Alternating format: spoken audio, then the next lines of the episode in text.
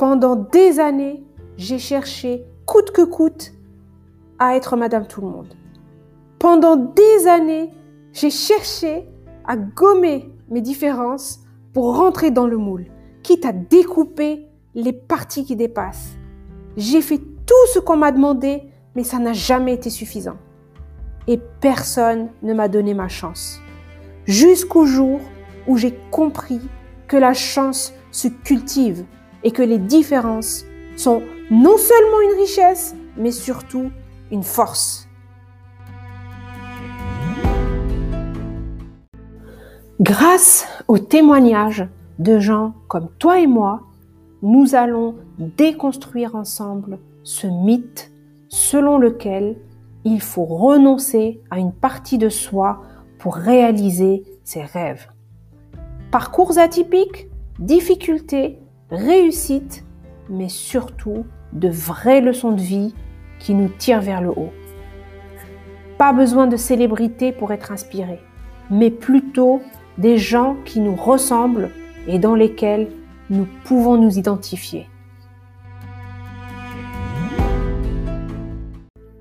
Je m'appelle Amina et je suis la fondatrice de l'association Femmes Entrepreneurs et Solidaires.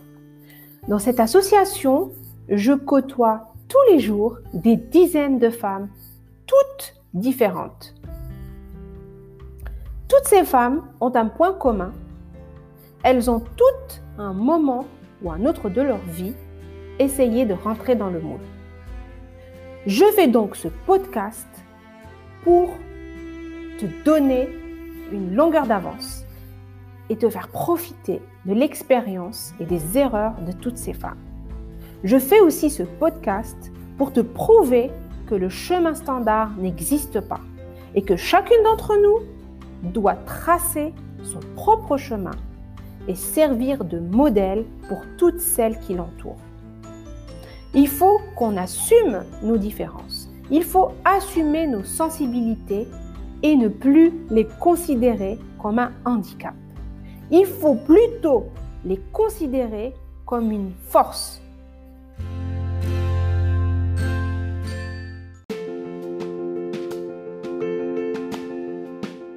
quand je vois mon âge, je dis ah, tiens, mon antibactérien, quand je prends mes, carottes, je dis ah ben mon bêta-carotène. Non mais vraiment, euh, moi je fonctionne comme ça. Donc si tu veux, voilà, mes courses à moi, elles ont une autre dimension, tu vois. J'ai commencé d'ailleurs à partir de la seconde au lycée à fréquenter euh, la cour d'assises de Paris. Donc dès que j'avais un petit créneau, notamment le mercredi ou les jours où j'avais pas cours, eh ben, je montais sur Paris et j'allais assister à des procès. au moment où il fallait faire les vœux d'orientation, je suis allée le voir et je lui ai dit mais euh, que dois-je faire monsieur? Parce que euh, voilà, moi j'ai toujours voulu faire du droit, voilà, et maintenant bah, j'adore la philo et vraiment l'idée de plus en faire, ça me, rend triste en fait et du coup bah, c'était lui qui a été déterminant en fait dans mon choix. Il m'a dit, euh, écoutez, euh, euh, étant donné le milieu dont vous venez, je vous conseille d'aller plutôt en droit. Des odeurs, c'est des bruits particuliers, hein, la prison. Voilà, et moi, les premières nuits, quand je rentrais chez moi, j'avais le bruit des clés. Je ne me rendais pas compte. Les gardiens, c'est quand ils marchent, ils ont un gros, gros trousseau de clés. Et ce bruit des clés-là me revenait dans la tête, tu vois. C'est pour te dire, il y a l'odeur particulière aussi, tu cette odeur de renfermé, tu vois. C'est un milieu qui n'est pas aéré, qui est pas. Voilà, il y, a, très peu d'air qui circule hein, dans, ces milieux. C'est que je me suis dit, mais comment ce mec-là, il, a osé.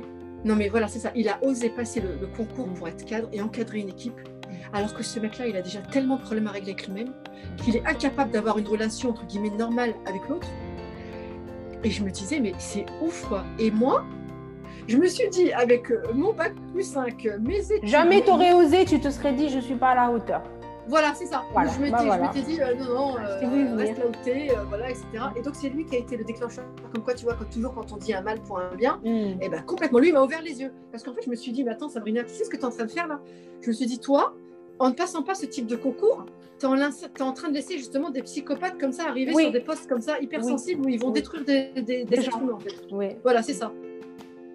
Alors les postes les plus prisés, il faut savoir que c'est toujours le ministère de l'économie parce que c'est, si tu veux, c'est le ministère qui paye le mieux. Hein, comme on dit, on est toujours mieux servi que par soi-même. Et, et, ce qu'il faut savoir dans l'administration, c'est ça où c'est la grosse injustice, et c'est quand même hallucinant, c'est que déjà, quand tu quittes euh, ton poste pour aller dans cette école et, être formé, tu perds en salaire. Donc déjà, toi, tu réussis un concours pour progresser et j'ai perdu quasiment 300 euros de salaire. Donc déjà, ton mari quitte son CDI, toi, ton salaire, eh ben. tu perds 20 à 30 Voilà, j'avais déjà pas un gros salaire, c'était un salaire de fonctionnaire, on va pas se leurrer. Donc déjà, voilà. Et après, en choisissant d'aller intégrer donc euh, un lycée dans l'éducation nationale, bah, j'ai encore perdu du salaire parce qu'il faut comprendre que chaque ministère a, son, a ses propres, sa propre grille de primes et que le, salaire brut est très faible chez tous les fonctionnaires et c'est la mhm. prime, si tu veux, mensuelle qui fait en gros la, le, qui fait ton beurre sur les épinards, quoi, tu vois. Un jour, j'ai entendu une, interview et j'entendais une entrepreneuse qui disait Oui, euh, alors si vous voulez être entrepreneur, il faut accepter de, beaucoup travailler et de ne pas hésiter à aller sur des 60 heures par semaine. Et puis là, j'ai eu un déclic, je me dis Mais merde, mais moi je l'ai fait déjà. Mais je l'ai fait déjà, en plus je suis sous-payée, et en plus j'ai pas de reconnaissance, et en plus on m'embête. Mais en fait, euh, mais autant que je dirige mes compétences pour moi, en fait. Si, si l'administration n'est pas capable euh, d'apprécier les, les, les, gens qui bossent, c'est pas grave, je vais bosser pour moi. Alors, au moment même où tout le monde est en train de perdre son, son travail, toi, tu vas te prendre le luxe de quitter ton emploi à vie, avec ton petit salaire à vie, ta petite situation pépère, pour aller vers l'inconnu et créer ton entreprise.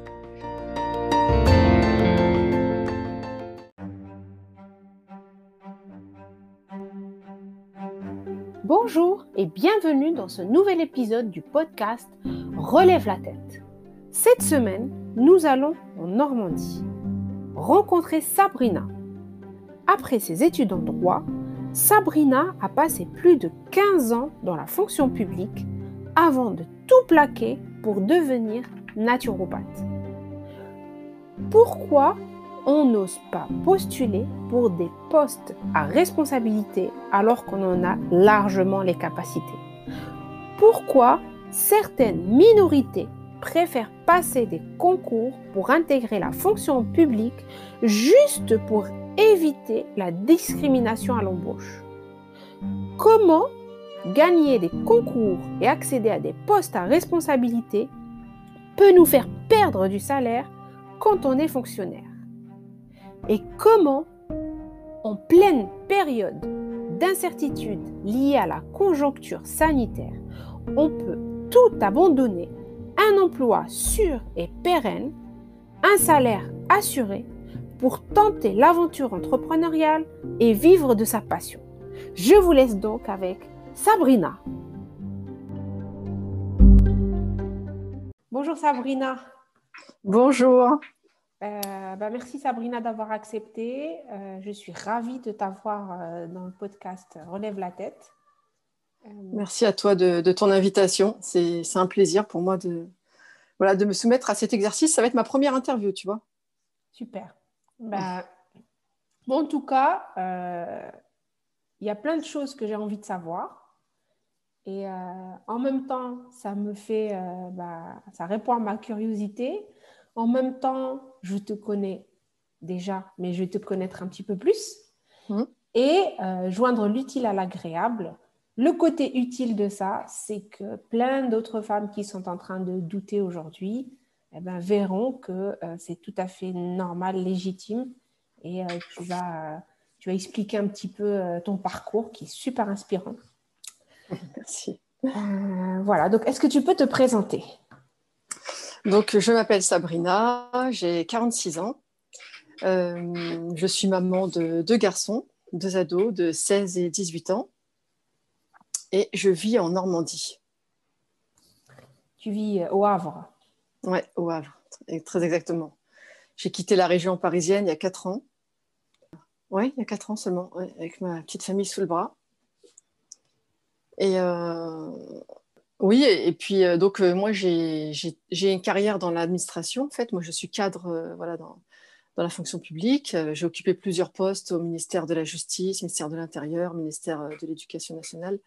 Voilà différents types d'administration, différents types de missions. voilà tout un certain nombre de, de, postes qui m'ont appris plein de choses, dans lesquels j'ai évolué, dans lesquels aussi je me suis aussi perdue. et c'est la raison pour laquelle voilà aujourd'hui je suis en voie de reconversion professionnelle euh, pour enfin faire le choix du cœur et euh, un métier qui a du sens pour moi et qui respecte mes valeurs surtout. Et ce métier-là, c'est le métier de naturopathe. Tu dis sur la voie de la, reconversion, pour moi, c'est déjà fait. Hein. Dans ma tête, quand je vois tout ce que tu nous sors euh, comme... Euh, alors, moi, je vais essayer de te présenter par rapport à ce que moi, je sais. Mmh. Euh, parce que souvent, on a une autre vision des personnes. Alors, Sabrina, je t'ai connue il y a à peu près un an et demi, deux ans. Mmh, deux ans peut-être maintenant, oui. Oui, mmh. dans le cadre de l'association au début. Tu étais venue euh, du Havre pour faire une formation. Euh, c'était la formation Canva, la première fois où ouais. vu. Oui, tout à fait. Ouais. à la gare, je pense. oui, c'est vrai. et, et, en fait, déjà, tu disais que tu étais en reconversion professionnelle. et tu dis toujours, oui, je c'est pas encore prêt. Je n'ai pas encore fini. je suis encore en cours. Mm mais je pensais que ça faisait longtemps que tu étais installée euh, en Normandie. Tu étais dans quelle. Euh, tu étais dans, en région parisienne Tu étais où exactement? J'étais dans le 91. Dans... J'ai fait plusieurs villes, mais euh, la, dernière ville où j'ai vécu, c'était à Brunois. Brunois, d'accord. Mm. Sinon, j'ai vécu à Rissorangis aussi. D'accord. Rissorangis, oui, je connais. Et donc, ce que je connais de toi, c'est tes superbes recettes avec des superbes photos un truc super gourmand, mais euh, sans sucre, par exemple, euh, sans lait. Alors, toi, c'est le sang. Donc, c'est sans tout, sauf sans le goût, parce que tout le monde dit que c'est délicieux. Mais euh, c'est ça. voilà, donc moi, c'est comme ça que je t'ai connue. Tu avais ta page et tu mettais des recettes. Tout le temps, tu mettais des recettes et des recettes saines, pas de produits chimiques et surtout pas de sucre. Donc, toi, tu, ton ennemi, c'est le sucre. Le sucre raffiné, ouais, le sucre blanc. Mm. Oui. Ouais. Ben, en fait, euh, si tu veux, déjà, moi, j'y connais pas grand-chose aux, réseaux sociaux. Il faut être honnête. Hein, voilà, c'est pas, c'est pas de ma génération. C'est pas quelque chose qui, qui m'attirait spontanément. Et si tu veux, j'ai fait un burn-out. Et suite à mon burn-out, euh, il fallait que je me relance dans une dynamique euh, positive. Voilà, je ne voulais pas sombrer. Et donc, le meilleur moyen de ne pas sombrer, je me suis dit, c'est de faire des choses qui me plaisent, en fait. Et c'est comme ça que j'ai dit, bah, je vais partager les choses que je fais le plus simplement, qui ne me demandent pas trop d'efforts.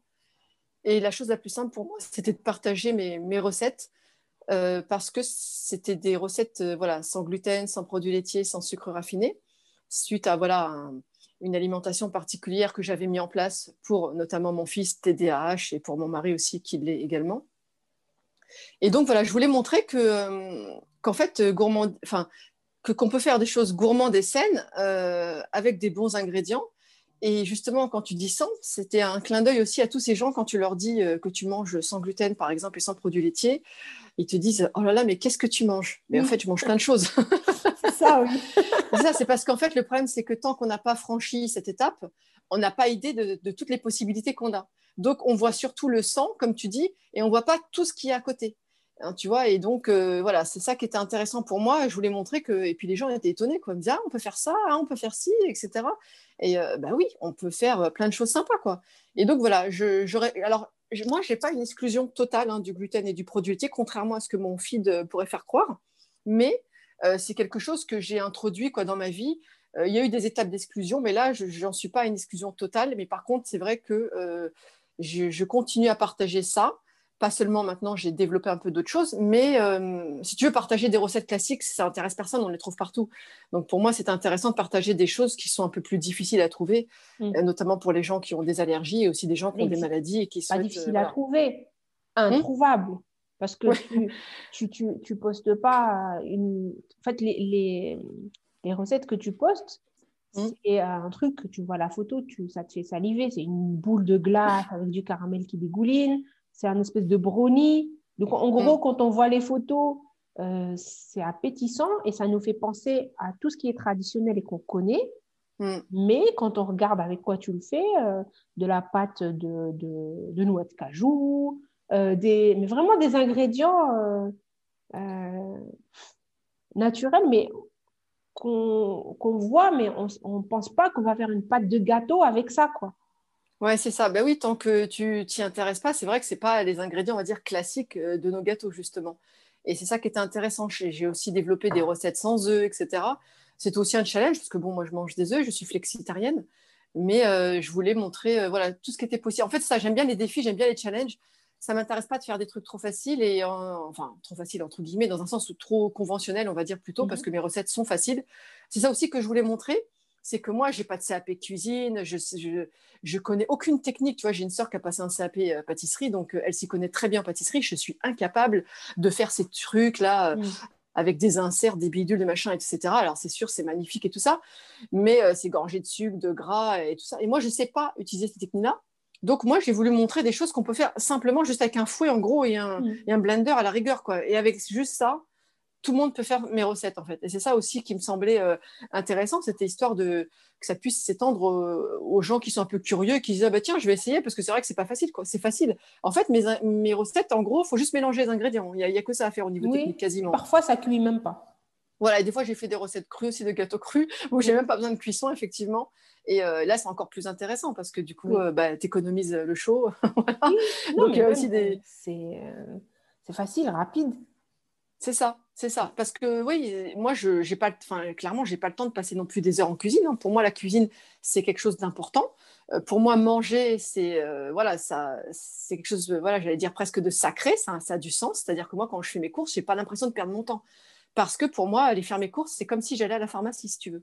Voilà, moi, c'est la même chose. Moi, quand je vois mes poireaux, je vois, voilà, quand je vois mon ail, je dis, ah, tiens, mon antibactérien.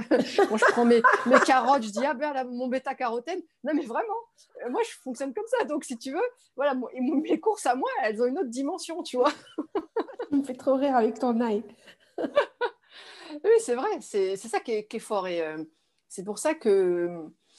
C'est pour ça que changer d'alimentation, voilà, c'est un autre regard sur la nourriture. C'est euh, c'est vraiment une autre philosophie, en fait. C'est une autre philosophie. Euh, on, a, on a parlé de, cuisine et du coup de ton domaine actuel. Euh, mm. Moi, ce que je voulais euh, savoir, c'est comment est-ce que tu étais avant? Comment étais-tu quand tu étais enfant C'est quoi les études que tu as fait? Dans quelle direction tu es parti?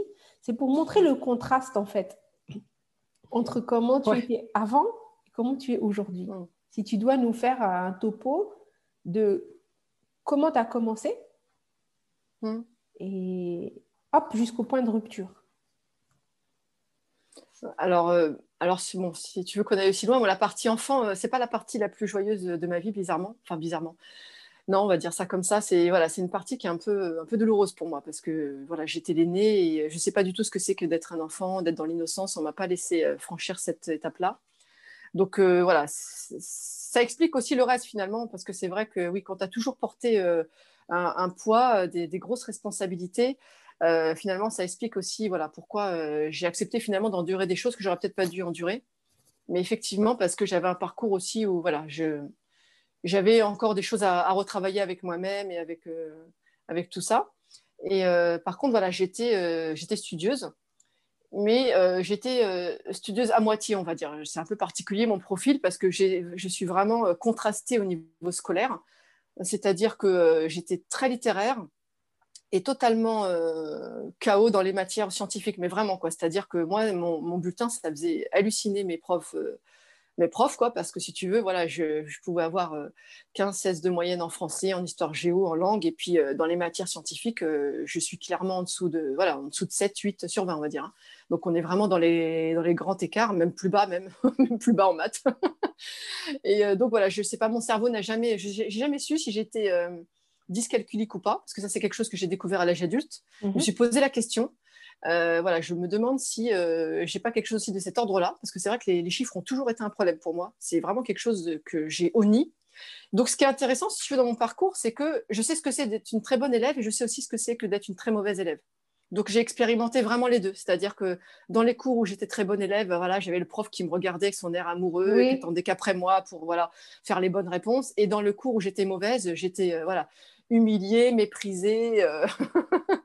voilà, donc j'ai vécu les, deux expériences dans les deux sens. Donc c'est ça m'a aidé ça aussi pour certaines choses parce que quand tu n'étais que bon élève, c'est aussi difficile de comprendre euh, les gens qui sont en échec scolaire. Et puis voilà, après moi j'ai eu un enfant qui était fâché avec le système. Donc euh, d'avoir vécu ces deux extrêmes, on va dire que ça m'a, ça a été aussi une force. Voilà, ça a été une mm. force. J'ai jamais été moyenne. En fait, j'étais soit très bonne, soit, soit pas du tout. Et, et du coup, alors en terminale, j'ai dû faire un choix parce que, euh, enfin, avant de parler de la terminale, en fait, en cinquième, voilà, très exactement en cinquième, j'ai su que je voulais faire du droit. Ah ouais, Alors, pour- aussitôt. Oui, ouais, aussitôt, ouais, à l'âge de 12 ans. J'ai su parce qu'il y a eu un événement, voilà. C'est pour te dire que finalement, voilà, je suis toujours construit en rapport avec euh, quelque chose qui se passait dans la famille. Et si tu veux, quand j'étais en cinquième, il y a eu une personne de mon, de mon environnement familial, on va dire, euh, qui, a été, qui a eu affaire à la justice, en fait. Et moi, j'entendais les adultes en parler, et euh, oh là là, ça avait l'air d'être euh, très injuste, tout ce qui se passait, etc. Donc moi, avec mon regard d'enfant, j'étais euh, stupéfait, quoi, et euh, je me disais, mais oh, on condamne des gens injustement comme ça, etc. Tu sais que ton regard d'enfant, tu n'as aucune prise Oui. de recul. Parce que bon, après, quand j'ai compris l'histoire, quand j'étais adulte, je me suis dit, non, non, mais la justice avait très bien fait son travail, en fait. mais en, fait, euh, voilà, j'ai- été sensible. Bon, je ne savais pas encore que j'avais aussi cette hypersensibilité. J'étais très sensible à tout ça et ça m'a fait peur, en fait, parce qu'en fait, je me suis dit, mais euh, oh, il vaut mieux connaître ses lois, il vaut mieux connaître son droit, parce que sinon, on risque d'être condamné injustement. Mais vraiment, dans, mon- dans ma tête C'était d'enfant. pas pour défendre, c'était pour Ah, te non, non. défendre. Ah ouais, voilà, c'est ça, c'était pour me défendre exactement. Ah ouais, non, mais tu vois, comme quoi, euh, les, les, les, ouais, tu vois, le, cheminement qui s'est fait dans mon cerveau, c'était ça, dans mon cerveau de 12 ans. Je me suis dit, punaise, si je veux pas me retrouver comme lui avec des gros problèmes, j'ai tout intérêt à, à connaître la loi et à connaître mes droits. Voilà. voilà comment ça a commencé. Et du coup, voilà, j'étais restée sur cet objectif et ça m'allait très bien. Et puis en même temps, bon, ben, je mûrissais. Quand j'étais au lycée, si tu veux, j'étais un peu plus euh, euh, sensible aussi aux injustices qui se passaient dans le monde. Donc moi, je me voyais très bien euh, faire des grandes plaidoiries, tout ça. Oui. Voilà, ça, ça- voilà, défendre la veuve et l'orphelin, ça me parlait bien aussi. Donc euh, finalement, voilà, j'étais et c'était bien, ça me motivait. J'ai commencé d'ailleurs à partir de la seconde au lycée à fréquenter euh, la cour d'assises de Paris. Donc euh, dès que j'avais un petit créneau, notamment le mercredi ou les jours où j'avais pas cours, eh ben, je montais sur Paris et j'allais assister à des procès. Et ça, euh, j'adorais. J'ai passé des, des jours et des jours comme ça à, à m'imprégner de ces ambiances au tribunal. Euh, J'ai adoré ce truc-là. ouais. Ah Et donc, euh, ouais, ouais, ouais, non, c'était passionnant. Je, je- c'était, ouais, ça me prenait vraiment au trip, hein, mais vraiment quoi. Je ressortais de là, j'avais l'impression d'avoir été dans, dans la troisième dimension, quoi. J'étais, puis moi, tu sais, avec mon hypersensibilité, je ressentais tout très fort, j'analysais Oui. tout, je voyais la réaction des parties, l'avocat général, les, magistrats, etc. Et vraiment, euh, je vivais le truc à 300%. Si tu m'avais vu dans la salle, tu aurais cru que c'était moi qui étais impliquée dans. Ah dans là la là salle, là. tu vois. Ah, c'est énorme ça. Et donc, euh, en terminale, ben, j'ai un gros dilemme. Parce qu'en terminale, donc, je choisis une filière littéraire. Et là, gros coup de foudre pour la philosophie. Donc là, ça a été une passion, mais alors dévorante. J'avais 9 heures de, 8 ou 9 heures de philo par, par semaine. Et euh, j'étais tombée, mais vraiment euh, folle de, de- du cours et du prof aussi, parce qu'il était passionnant. C'était un mec euh, totalement, euh, comment dirais-je, inconventionnel, quoi, un rebelle, un tout ce que tu veux. quoi. Voilà, un philosophe. Ouais, le, le vrai philosophe, il venait avec sa petite mobilette toute pourrie au lycée. Enfin, tu vois, le gros délire. Ah, j'adore. Ouais. Ouais. il était hyper accessible, tous les élèves le, le kiffaient, etc. Donc voilà, moi, je, je voyais sa liberté, en fait, et j'enviais quelque part la liberté du personnage, tu vois. Mm. Et, euh, et du coup, et puis il était surtout brillantissime, hein, vraiment un prof très brillant. D'ailleurs, il n'est pas resté longtemps dans un petit lycée de, de province. Moi, j'étais à, à Sainte-Geneviève-des-Bois. Et après, il est allé euh, directement euh, dans les grandes filières. Il été à Louis-le-Grand. Il a été voilà, dans des, vraiment dans des Ah grands oui. lycées, Hippocane, Cagnes. Ouais, et après, il a été dans d'autres voilà, dans d'autres sphères, on va dire. Mais euh, du coup, moi, il m'a complètement euh, fait accrocher à sa matière. J'ai adoré me plonger dans, tous les livres de philo, euh, notamment tout ce qui était la Grèce antique, Platon, tout ça. J'ai adoré le personnage de Socrate. moi, j'étais totalement fascinée. Et, donc, voilà, du coup, j'ai eu un dilemme. Et, euh, et à la fin de l'année, je suis allée, enfin, au moment où il fallait faire les vœux d'orientation, je suis allée le voir. Et je lui ai dit, mais euh, que dois-je faire, monsieur? Parce que, euh, voilà, moi, j'ai toujours voulu faire du droit. voilà, et maintenant, bah, j'adore la philo. Et vraiment, l'idée de ne plus en faire, ça me, ça, me, ça me rend triste, en fait. Et, et du coup, bah, c'était lui qui a été déterminant, en fait, dans mon choix. Il m'a dit, écoutez, étant donné le milieu dont vous venez, je vous conseille d'aller plutôt en droit. Oh la vache. Ouais, parce qu'il m'a dit, euh, bah, vous savez, euh, philo, euh, il n'y a pas vraiment de débouché, à part si vous voulez être enseignante. euh, et donc, vous aurez quand même plus de possibilités en faisant des études de droit. Donc, finalement, c'est un peu triste cette histoire quand j'y repense, parce que finalement, c'est ma condition sociale qui, qui, orientée finalement vers le droit. C'est-à-dire que je me suis dit, effectivement, euh, je suis qui pour aller faire des études de philo Tu vois, l'étude de philo, c'est euh, c'est quand tu n'as rien à faire de ta vie. Pour les que- riches.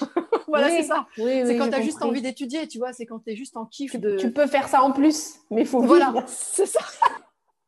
C'est ça. j'ai compris. C'était quand même une si grosse c'est- croyance euh, limitante. hein. Tu vois, Ouais, aujourd'hui. ouais, je aurait- pense pas que ça soit vrai, mais euh, je, je ça, comprends je- le sentiment, ouais. Voilà, c'est ça. Donc, je comprenais ça, effectivement sa position.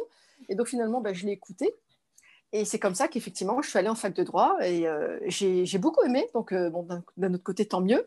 J'ai beaucoup aimé le, raisonnement juridique. Et puis, comme je te dis, pour moi, ça avait vraiment du sens. Je comprenais plein de choses qu'avant, je ne comprenais pas.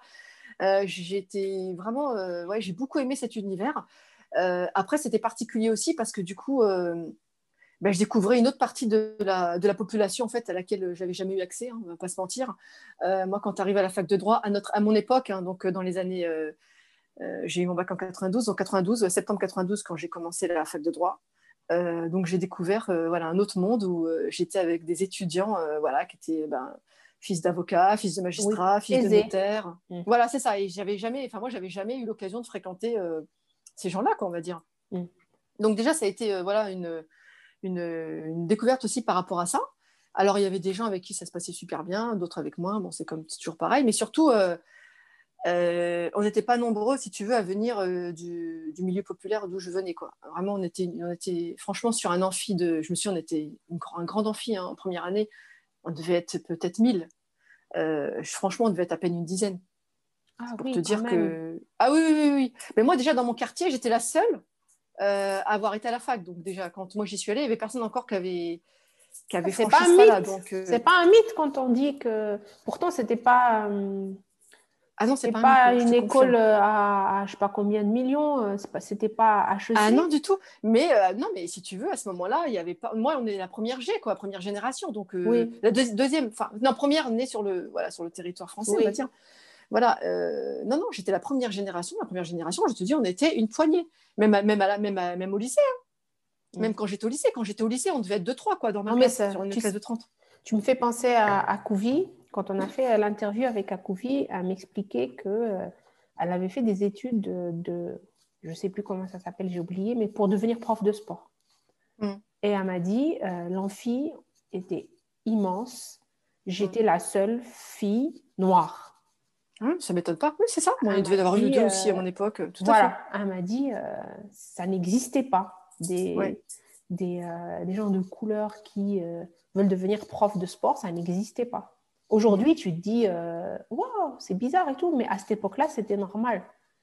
Ah oui, complètement. Et c'est euh, moi qui, qui fais mes études ailleurs, Mm. je vois cette, euh, ce contraste. Je vois ce contraste notamment euh, par rapport à homme-femme. Euh, Mm. Quand j'étais dans l'amphi euh, et que dans ma classe d'ingénieur, euh, il y avait autant de filles que de garçons, peut-être même plus de filles que de garçons ingénieurs en Mm. informatique. Alors Mm. qu'ici, jusqu'à présent, euh, c'est la loose. Tu vois, les femmes ne sont pas du tout dans les métiers. Et j'ai appris euh, récemment en écoutant un, ben, un Tunisien qui a monté sa boîte à cheval entre la Tunisie et. euh, il s'appelle Karim Jouini. À cheval entre euh, Tunis et, euh, et Paris. Euh, c'est une grosse boîte. hein. Et lui, il disait que c'était le, contraire, en fait. C'est en, en Tunisie, si tu veux recruter des informaticiens, bah, fort probable que ça soit une femme.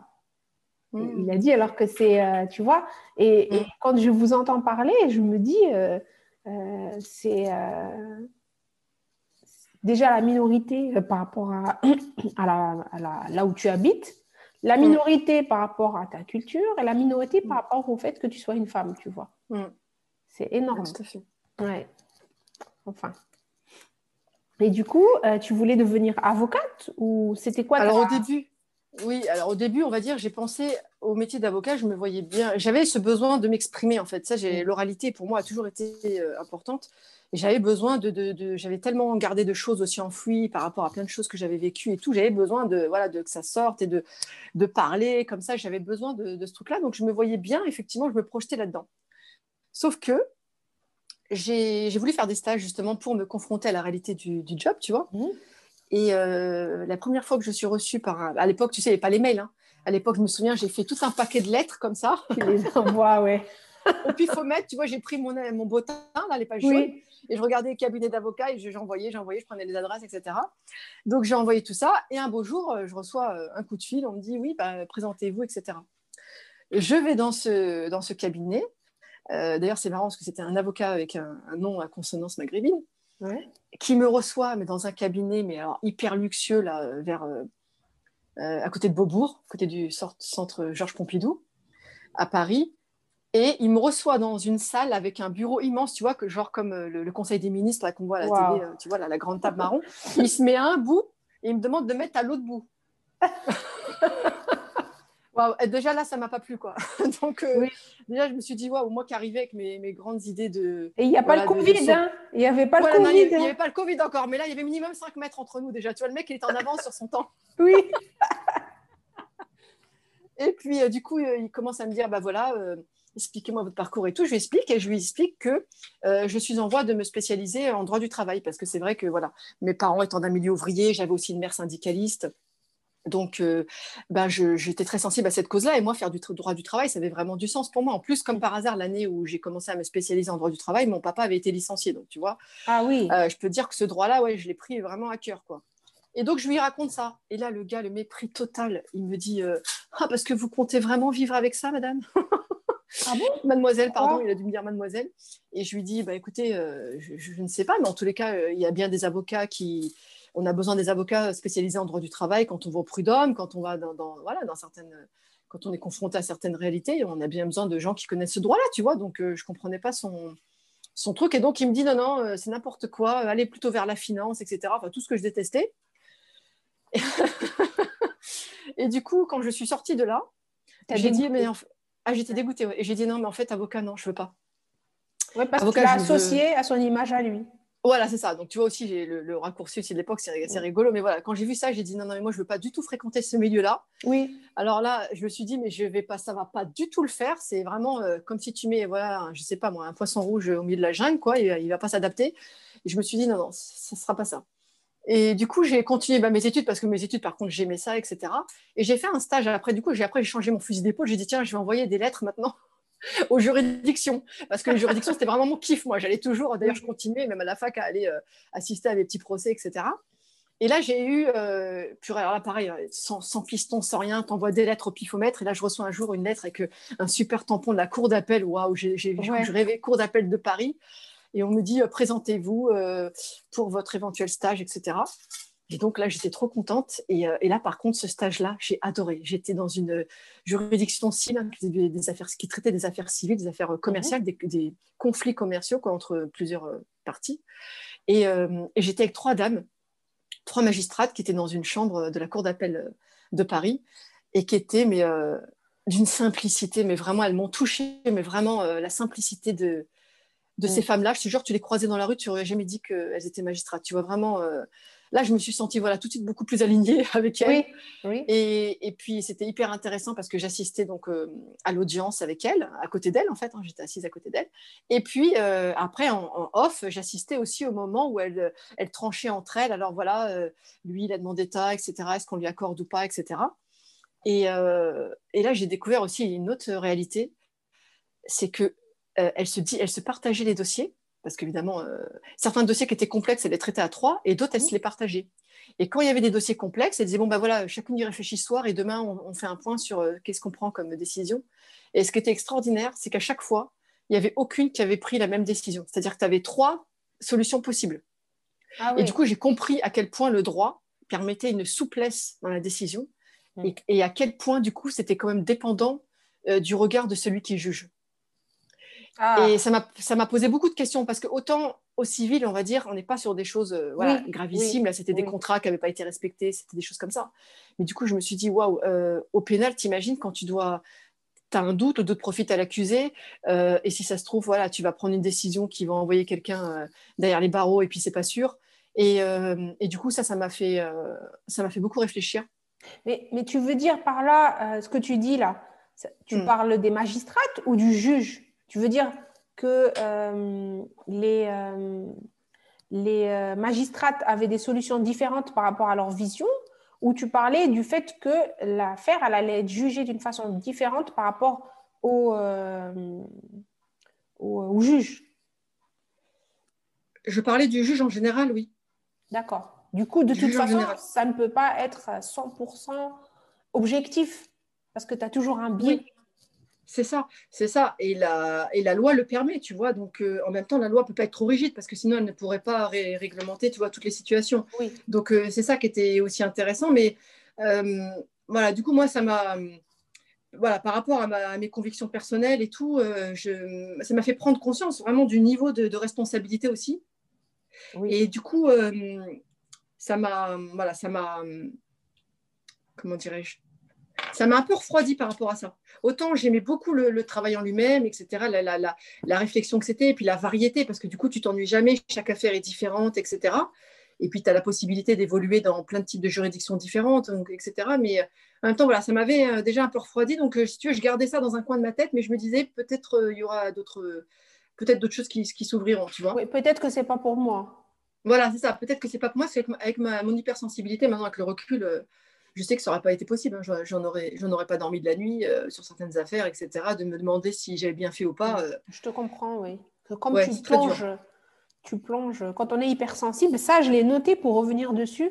Mais quand mm. on est hypersensible, toute sa vie est euh, filtrée par ça. Donc, tu ne réagis pas du tout pareil à. Donc, vas-y, si tu vas aller dans tu vas être garante. C'est une histoire où tu dois, tu vas mettre quelqu'un en prison bah, tu, tu, tu vas. Oui, c'est non, c'est trop compliqué pour les gens hypersensibles. C'est le ah burn-out euh, ah oui. Euh, assuré. Ah oui, oui c'est clair. Non, mais complètement. Et puis en plus, euh, voilà, il y a aussi des affaires qui te retournent. Hein. Moi, après, bon, je vais mm. raconter après l'histoire, mais il faut savoir aussi qu'il y a, il y a quelque chose qui est très tabou. C'est la souffrance aussi des magistrats, des juges. Ils, souffrent aussi, notamment ceux qui travaillent au pénal. Hein. parce ah, qu'il ne faut pas croire que ce sont des, des robots. Et ah, c'est sûr ah voilà. Et quand euh, dans certains procès, euh, tu as des, des, vidéos, des photos, etc. Voilà, moi après, j'ai eu ça dans les mains aussi. Hein, c'est pas, c'est pas une journée comme les autres, si tu veux. Si as, quand tu as vu une vidéo, euh, voilà, quelqu'un se faire trucider ou violer, ou etc. Et bien, encore plus quand ça touche des enfants. Bref, tout ça pour te dire qu'il y avait quand même des, des aspects voilà, du job qui m'ont qui m'ont un petit peu fait peur. Et au final, comme je me spécialisais en droit du travail, j'avais fait mon, ma licence, mon master 1, et après j'ai été à la Sorbonne me spécialiser. Euh, le droit du travail, ça me convenait finalement très bien, parce que c'était entre guillemets un droit plus, euh, plus soft, tu vois, tu n'envoies personne derrière les barreaux, mais en même temps, voilà, tu aides des, des gens euh, qui, qui, ont, qui ont été souffert de discrimination au travail, de harcèlement, de choses, voilà, ça c'était, je trouvais ça plus, voilà, ça me, ça me correspondait plus. Et donc, j'ai envisagé finalement, dernière année, de, de faire l'inspection du travail. Je me voyais inspectrice du travail. D'accord. Voilà, donc ça, c'est un, un, un, job dans lequel je me, je me, voyais bien, etc. Et puis, il y avait aussi euh, une autre croyance limitante qui était dans ma tête à ce moment-là et qui, était même le message quand même qui nous était bien envoyé un petit peu partout, c'était qu'en gros, euh, toutes mes amies, entre guillemets, qui venaient de, de, milieux plus bourgeois, elles se dirigeaient toutes vers des, vers des postes dans le privé tu vois, euh, des postes à responsabilité dans le privé. Mhm. Et moi et tous mes, mes, copains et mes amis qui, euh, qui venaient d'un milieu populaire, on se dirigeait tous vers les concours, en fait, parce que c'était le moyen euh, le plus juste, si tu veux, de, voilà, de, pouvoir exprimer ses, ses compétences voilà, sans avoir un autre biais à côté, tu vois. Pourquoi? Je n'ai pas compris. Bah parce qu'en fait, quand tu passes un concours pour, de, pour exercer un métier dans la fonction publique, si tu veux, les, les copies sont anonymisées. Donc c'est ah. anonyme, il y a juste, il y a juste ton talent quoi, qui va s'exprimer, on va juger uniquement ton talent si tu veux. D'accord. Euh, voilà, alors que dans le privé, bah, valait mieux euh, connaître Dupont, euh, voilà, etc. Si tu voulais avoir une chance d'y rentrer, c'est connu. Hein. En France, on est quand même un des pays où, où le piston permet quand même d'accéder à des postes les plus intéressants. On ne va pas se leurrer, c'est des études qui l'ont prouvé, hein, c'est pas moi qui le dis. Et ça, si tu veux, je l'ai beaucoup ressenti quand j'étais à la fac. Euh, tu vois, du genre, si je discutais avec des copines euh, voilà, qui venaient d'un milieu plus aisé euh, et que je disais Ah oui, mais toi, tu vas où? Elle me disait ah, ben Moi, je vais faire mon stage dans le cabinet du, préfet parce que mon papa travaille avec le préfet, etc.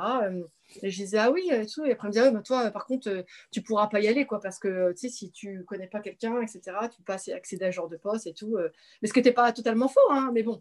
Voilà, c'est-à-dire si j'avais vraiment voulu, il fallait quand même essayer, tu vois, mais bon, du coup, voilà, il y avait ce truc-là. Du coup, euh, bah, le concours, oui, c'était le moyen le plus neutre d'accéder à un poste, si tu veux, on te juge qu'au talent. Alors, on te juge qu'au talent euh, à, la partie écrite, on va dire, hein, mais après, tu as toujours la partie orale. Bon, moi, je ne suis pas du tout typée, mais voilà, si tu étais plus basané que ça, euh, voilà, est-ce que tu aurais eu 100% de chance comme tout le monde? Je ne sais pas. oui, je sais. Mais même, alors tu me fais penser à une petite histoire quand j'étais plus jeune, quand j'ai fait bah, mon diplôme d'ingénieur, on était des copines bah, à l'école, j'avais des copines. Et quand on est parti à l'université, on s'est séparés. Mmh. Moi, j'étais plus dans le domaine technique. Euh, j'ai fait un bac euh, mathélème, je me suis orientée vers l'informatique. Et euh, mes copines, presque toutes, se sont orientées vers le domaine commercial, économique, commercial, finance, etc. Et c'était des universités différentes. Les commerces, etc., c'était des facultés, des mmh. universités, et les ingénieurs, c'était plutôt de l'école d'ingénieurs. C'était des universités, mais c'était un autre système. Et euh, à la sortie, euh, bah, de, quand on a été diplômé, euh, moi j'ai été diplômée un an plus tard parce que j'avais fait un cursus qui était plus long que les autres. J'avais fait six ans au lieu de cinq ans, mais pour avoir un bac plus 5. En réalité, j'ai deux diplômes. Mais le premier diplôme de trois ans a servi à valider l'entrée dans la classe d'ingénieur. Et donc, quand je suis sortie, bah, ma mon ancienne meilleure amie était déjà euh, bien en poste euh, depuis longtemps à la Sonatrach. Et en Algérie, la Sonatrach, c'est juste euh, the place to be. quand voilà, quand, tu, commences à travailler ou même quand tu travailles, c'est l'endroit où tu vas vivre et mourir. Quoi. Tu vas jamais chercher à aller ailleurs parce que typiquement, le salaire moyen, c'était 15 000 dinars. Et à la Sonatrach, dès l'entrée, tu étais payé 30 000 dinars. Mm. Donc, euh, ça, ne serait-ce que par le salaire, ils avaient une cantine. Tu sais, quand on est jeune, on pense à des trucs euh, stupides. ils avaient une cantine qui était très bien fournie, alors que tous les autres employeurs, que ce soit privé ou public, où tu n'avais pas de cantine, où tu avais euh, la cantine de la Poste, qui, était les PTT avant. et c'était vraiment dégueulasse. et après, tu grimpais les échelons. Et donc, j'avais été euh, la voir parce que on avait, j'avais passé, alors ça, je ne le couperai pas parce que maintenant, je m'en fiche, la prescription, mais j'avais quand même passé le module de l'informatique à sa place en falsifiant sa carte d'étudiante. Donc, fallait le faire. Hein. J'étais vraiment une tête brûlée à cette époque-là. Je ne sais pas comment j'ai fait. Maintenant, je me dis, mais j'ai fait des choses quand j'étais plus jeune. Et donc, son module informatique euh, qui euh, y allait lui faire redoubler, elle l'a eu avec 18. Tu vois Donc, euh, pour moi, euh, j'étais quand même, je l'avais quand même aidée, quoi. Et donc, mm. je suis partie la voir parce que euh, quand elle était dans cette école-là, elle a fait la connaissance d'un garçon qui était devenu après son fiancé. Et mm. du coup, même la façon avec laquelle les gens se marient dans ces écoles-là, c'est pas les mêmes que les autres, tu vois. Ils se rencontrent mm. entre eux, recrutent entre eux ça devient un réseau, en fait. C'est des écoles de réseau, un peu comme les écoles de commerce ici. Je ne le savais pas, moi. Et en fait, euh, son futur euh, bah, avait son père qui travaillait déjà, qui était bien placé à la Sonatrach. Et donc, toute la clique était à la Sonatrach. Donc, euh, moi, j'arrive naïvement avec mon diplôme d'ingénieur un an après, et après avoir écumé le poste d'enseignante dans une école privée, j'ai distribué des tracts dehors, j'ai fait la traduction dans une, dans une maison d'édition, j'ai fait des enquêtes, j'ai vraiment fait beaucoup de, boulot quand j'étais encore étudiante. Et même la première année, à cheval entre mon mémoire, parce que c'était rapide, j'étais vraiment une... C'est vraiment une folle du boulot, donc je finissais vite ce que j'avais à faire, et donc je bossais à côté. Euh, j'aimais avoir euh, mon argent, mon propre argent, dès, euh, vraiment très jeune. Et je ne voyais pas de, de, boulot vraiment intéressant. Et donc, j'ai été la voir en lui disant, voilà, je te donne mon CV, si tu peux, tu, tu, voilà, tu le déposes. Tu sais, tu ne sais pas comment faire. Et, la Sonatrach, c'est un royaume. Donc, tu n'as même pas l'adresse. Parce que c'est des, tu sais, c'est des, c'est des euh, unités 1, unité 2, unité 18. Mm. Tu vois, tu n'as même pas les adresses euh, là où tu dois postuler, tu n'as pas les noms. Euh, un pays comme l'Algérie, tu n'as pas de site internet, tu as des annonces de temps en temps dans le journal. Donc, mm. j'avais, j'avais postulé dans les annonces sur le journal, mais il n'y avait rien. Et elle prend mon CV et plus de nouvelles après. Pas de nouvelles en fait. Et euh, ça m'avait vraiment euh, coûté, j'étais vraiment euh, peinée de voir ça. Bon, deux, trois mois après, j'avais été recrutée chez Algérie Télécom, qui n'est pas comme son attraque, mais qui est vraiment très bien dans mon domaine. Ça, c'est mm. même mieux que la Sonatrack dans mon domaine. Et, j'avais travaillé en couple avec, on va dire pas en couple, mais en, binôme. En, mm. Voilà, avec des, gens d'Alger, des gens de France Télécom. Tu vois, j'avais vraiment accéder mm. à beaucoup d'informations et de formations que j'aurais jamais eues euh, à la Sonatrack parce que j'aurais été un numéro parmi les autres. Qu'il y a une armada d'informaticiens là-bas, c'est pas comme. Euh. Et c'est pour te dire que c'est pas que en France et c'est pas que quand tu viens d'un milieu aisé. Mm. C'est qu'en fait, euh, le réseau, si tu n'y es pas, tu n'y es pas. Mm. Même si tu fais partie du même monde, voilà, on était des copines d'enfance, à manger chez moi, dormait chez moi, je dormais chez elle. Mm. Euh, mais avec du recul maintenant, je vois la chose avec plus de philosophie. Euh, je ne vois plus la chose en termes de tu es pistonné, tu n'es pas pistonné. Je mm. vois la chose, tu appartiens à ce réseau euh, ou tu n'appartiens pas à ce réseau. Mm. Donc, le, ça m'a un peu apaisé, tu vois. Je n'étais pas dans ce move, je n'étais pas dans ce trip. Donc, qu'est-ce que j'allais faire dans son réseau à elle, avec ses copines à elle, tu vois. Moi, j'étais l'informaticien avec son jean et son pull à rayures. Et mm. elle, c'était euh, la commerciale euh, euh, avec les talons hauts. Et les, tu vois, elle était beaucoup plus féminine que moi à l'époque. C'était, mm. tu vois, tous les gens qui étaient à la Sonatrach, ils étaient, ils étaient beaux. tu vois, c'est un, autre, c'est un autre trip, tu vois, de qu'est-ce qu'ils allaient faire d'une personne comme moi à l'époque, tu vois. Et ça explique après la revanche, euh, comment toi, tu essayes de te positionner pour être euh, quelqu'un qui ressemble à quelqu'un dans ce réseau-là, mais ça fait des trucs qui restent dans ta tête pendant longtemps et tu réagis après en fonction de ça. Mais euh, toi, tu sais pas que c'est en fonction de ça, mais il y a plein de petites expériences qui nous forgent et qui, nous, qui font de nous ce qu'on est aujourd'hui. Et ça, ça en fait partie.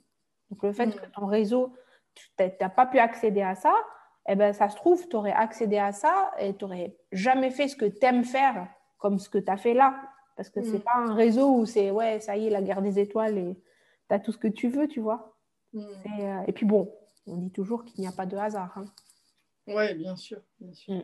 Voilà, je voulais réagir par rapport à ce que tu as dit euh, pour ton... Euh, pour ton, le fait que tu t'es pas rentré dans ce réseau-là et que tu as fait les concours, ça m'a interpellée parce que je comprenais pas. Pour moi, un concours, c'est plus compliqué. c'est bah oui, c'est plus pas en fait. Ah oui, c'est plus compliqué, bien sûr, c'est plus compliqué. Mais c'est plus compliqué, mais c'est anonyme. Voilà, c'est anonyme, mais c'est sur ta. Voilà, c'est ça, c'est ce que je veux dire. Oui, mais par contre, oui, c'est plus compliqué. oui, du coup, tu, travailles deux fois plus. Voilà, le nombre de candidats par rapport au nombre de postes, euh, évidemment, euh, c'est une autre paire de manches, quoi. Mais alors, justement, quand je suis arrivée en Master 2, c'est pareil, hein, tu vois, quand tu viens d'un milieu ouvrier, moi, il n'y avait personne qui travaillait dans une administration autour de moi. moi voilà, Nous, on était dans le réseau ouvrier, quoi, si tu veux, avec mes parents. chacun, son réseau. Voilà, nous, c'était le bâtiment, le ménage, tout ça.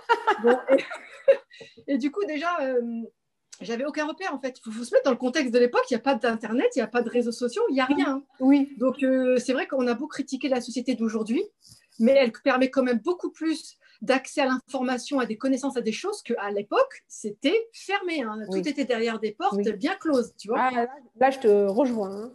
Ah oui. Là, tu du coup, moi, j'avais, personne qui pouvait me conseiller, personne qui, voilà, j'avais aucun euh, conseil qui pouvait arriver. Donc, on m'avait dit, les concours, c'est super difficile. Attention, tu verras, il y a une place pour je sais pas combien, nanani, nanana.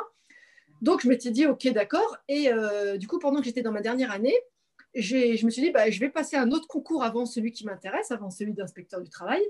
Je me suis dit pour m'entraîner, parce que vu que ça a l'air d'être hyper difficile et tout ça, euh, et du coup, voilà, tu peux voir, pareil, gros manque de confiance en soi. Tu sais pas, tu vois, tu entends ce que les gens ils disent. Et, euh, et du coup, j'ai passé ce, concours-là. Évidemment, bah, ce qui devait arriver arriva. Je l'ai eu sans l'avoir préparé. Parce que bah, voilà, j'étais déjà en filière universitaire. Et puis voilà, j'étais plutôt bonne bah, élève. à fond, bah oui. Oui, finalement, c'était assez logique quand on y pense. Euh, et j'aurais. Voilà, bon, bref. Du coup, je l'ai eu. Et du coup, alors, c'est posé un gros dilemme. Qu'est-ce que je fais? Euh, Est-ce que j'y vais ou est-ce que j'attends de passer celui qui m'intéressait davantage, etc. Mais je me suis dit, bon, quand on est, tout le monde m'a dit, mais non, mais attends, euh, tu as vu, euh, toi déjà, euh, dans, en gros, dans le milieu d'où tu viens, tu vas pas faire la fine bouche et puis ne pas l'accepter, tu vois. Donc voilà, pareil, tu vois, toujours le même truc qui revient en fin de compte. Mm, mm. oui, bah oui.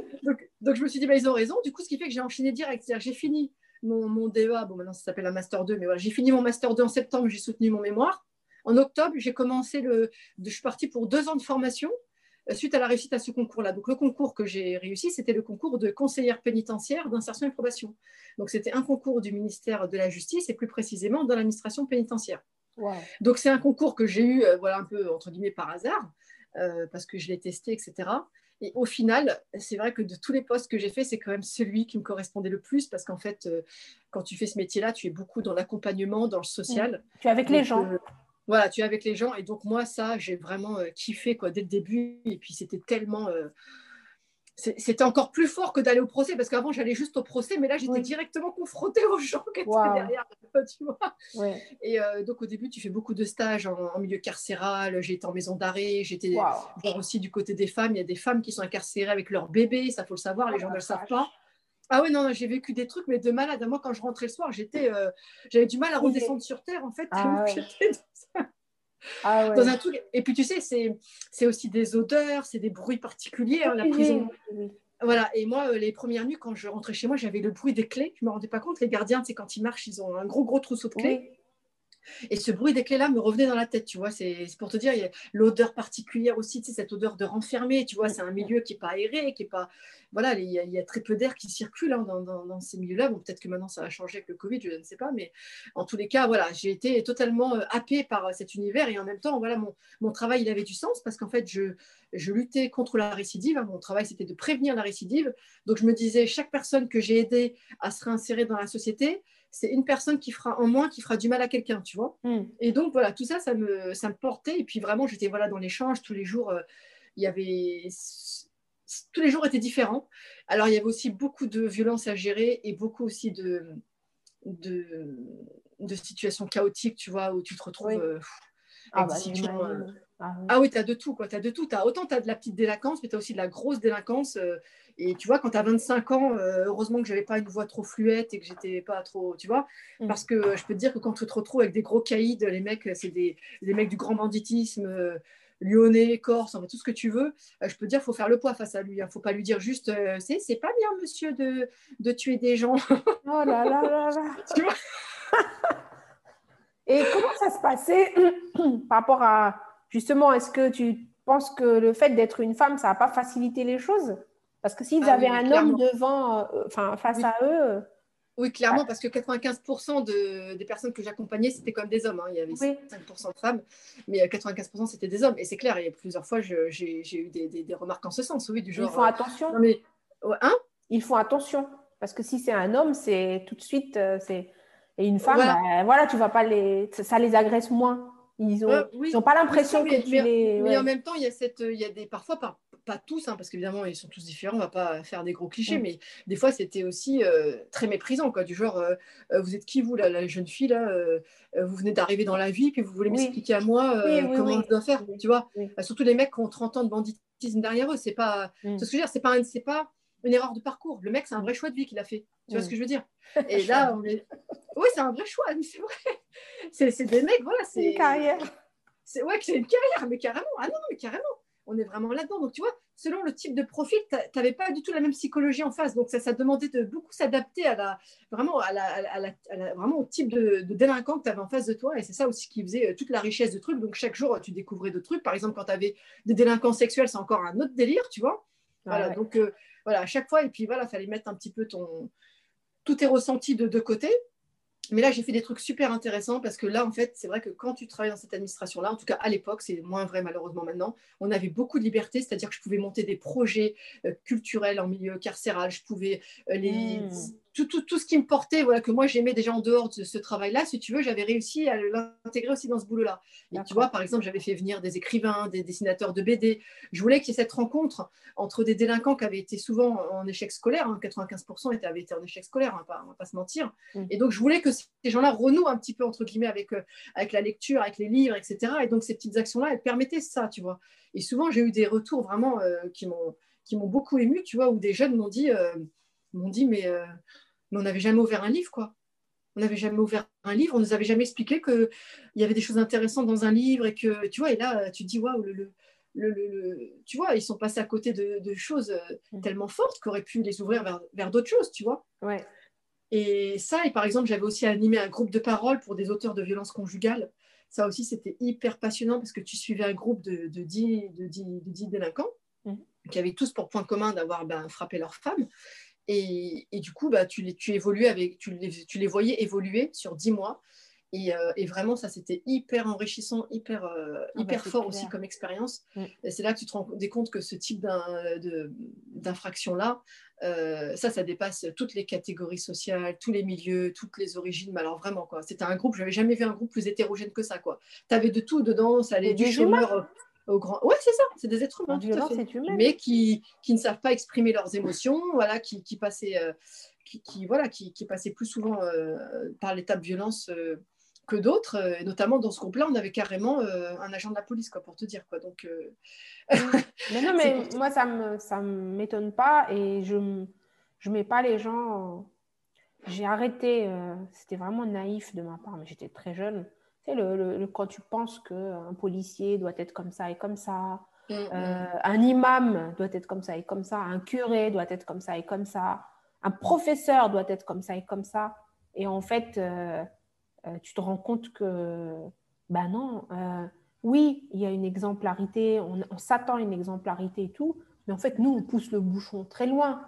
Nous, on croit que la personne, elle respire policier, elle, tu vois, voilà, on est tous humains et on, on a tous, euh, il n'y a pas, je veux dire, euh, nous on dit, ah oui, mais lui, il peut faire plein d'erreurs, mais pas celle-là, parce que lui, euh, ben non, on est tous humains. Et donc, euh, euh, être euh, dans le jugement comme ça, euh, maintenant, je fais très, très attention parce qu'en fait, malheureusement, c'est, on ne s'en rend pas compte. Et euh, ah bon, toi, toi, tu as fait ça. Et en fait, tu remets toujours, euh, ah bon, tu as fait toutes ces études et tu fais ça. Euh, ah, ah, tu vois, en gros, tu, je caricature, tu es ingénieur, mais tu ne sais pas euh, euh, démonter ton téléphone, bah, bah, tu as fait tout ça et tu ne sais pas faire ça. Bah, c'est quoi que tu as étudié, tu vois? Et, et mettre les gens comme ça dans, dans des cases, euh, c'est, euh, on m'a tellement mise dans plein de cases qui n'étaient pas les miennes que je comprends et je, je ne jette jamais la pierre. En tout cas, euh, jamais consciemment. Je suis toujours en train de me surveiller sur les euh, réflexes. Parce qu'en fait, euh, des fois, on te dit quelque chose et tout de suite, toi, ce truc-là, tu l'interprètes et euh, tout de suite, ça t'énerve. Ou alors, tu vas tout de suite détester cette personne.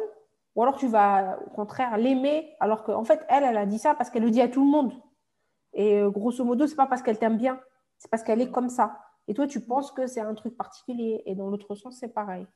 Et ça m'a joué tellement de tours euh, qu'il euh, y a des gens avec lesquels j'aurais jamais échangé plus de trois mots parce que le départ a été chaotique. Et maintenant, je me rends compte qu'en les ayant dans mon réseau, eh bien, il y a d'autres choses qui se sont passées. On a partagé autre chose. Jamais j'aurais été vers elle, cette personne. Parce que pour moi, elle a dit quelque chose qui m'a choqué profondément.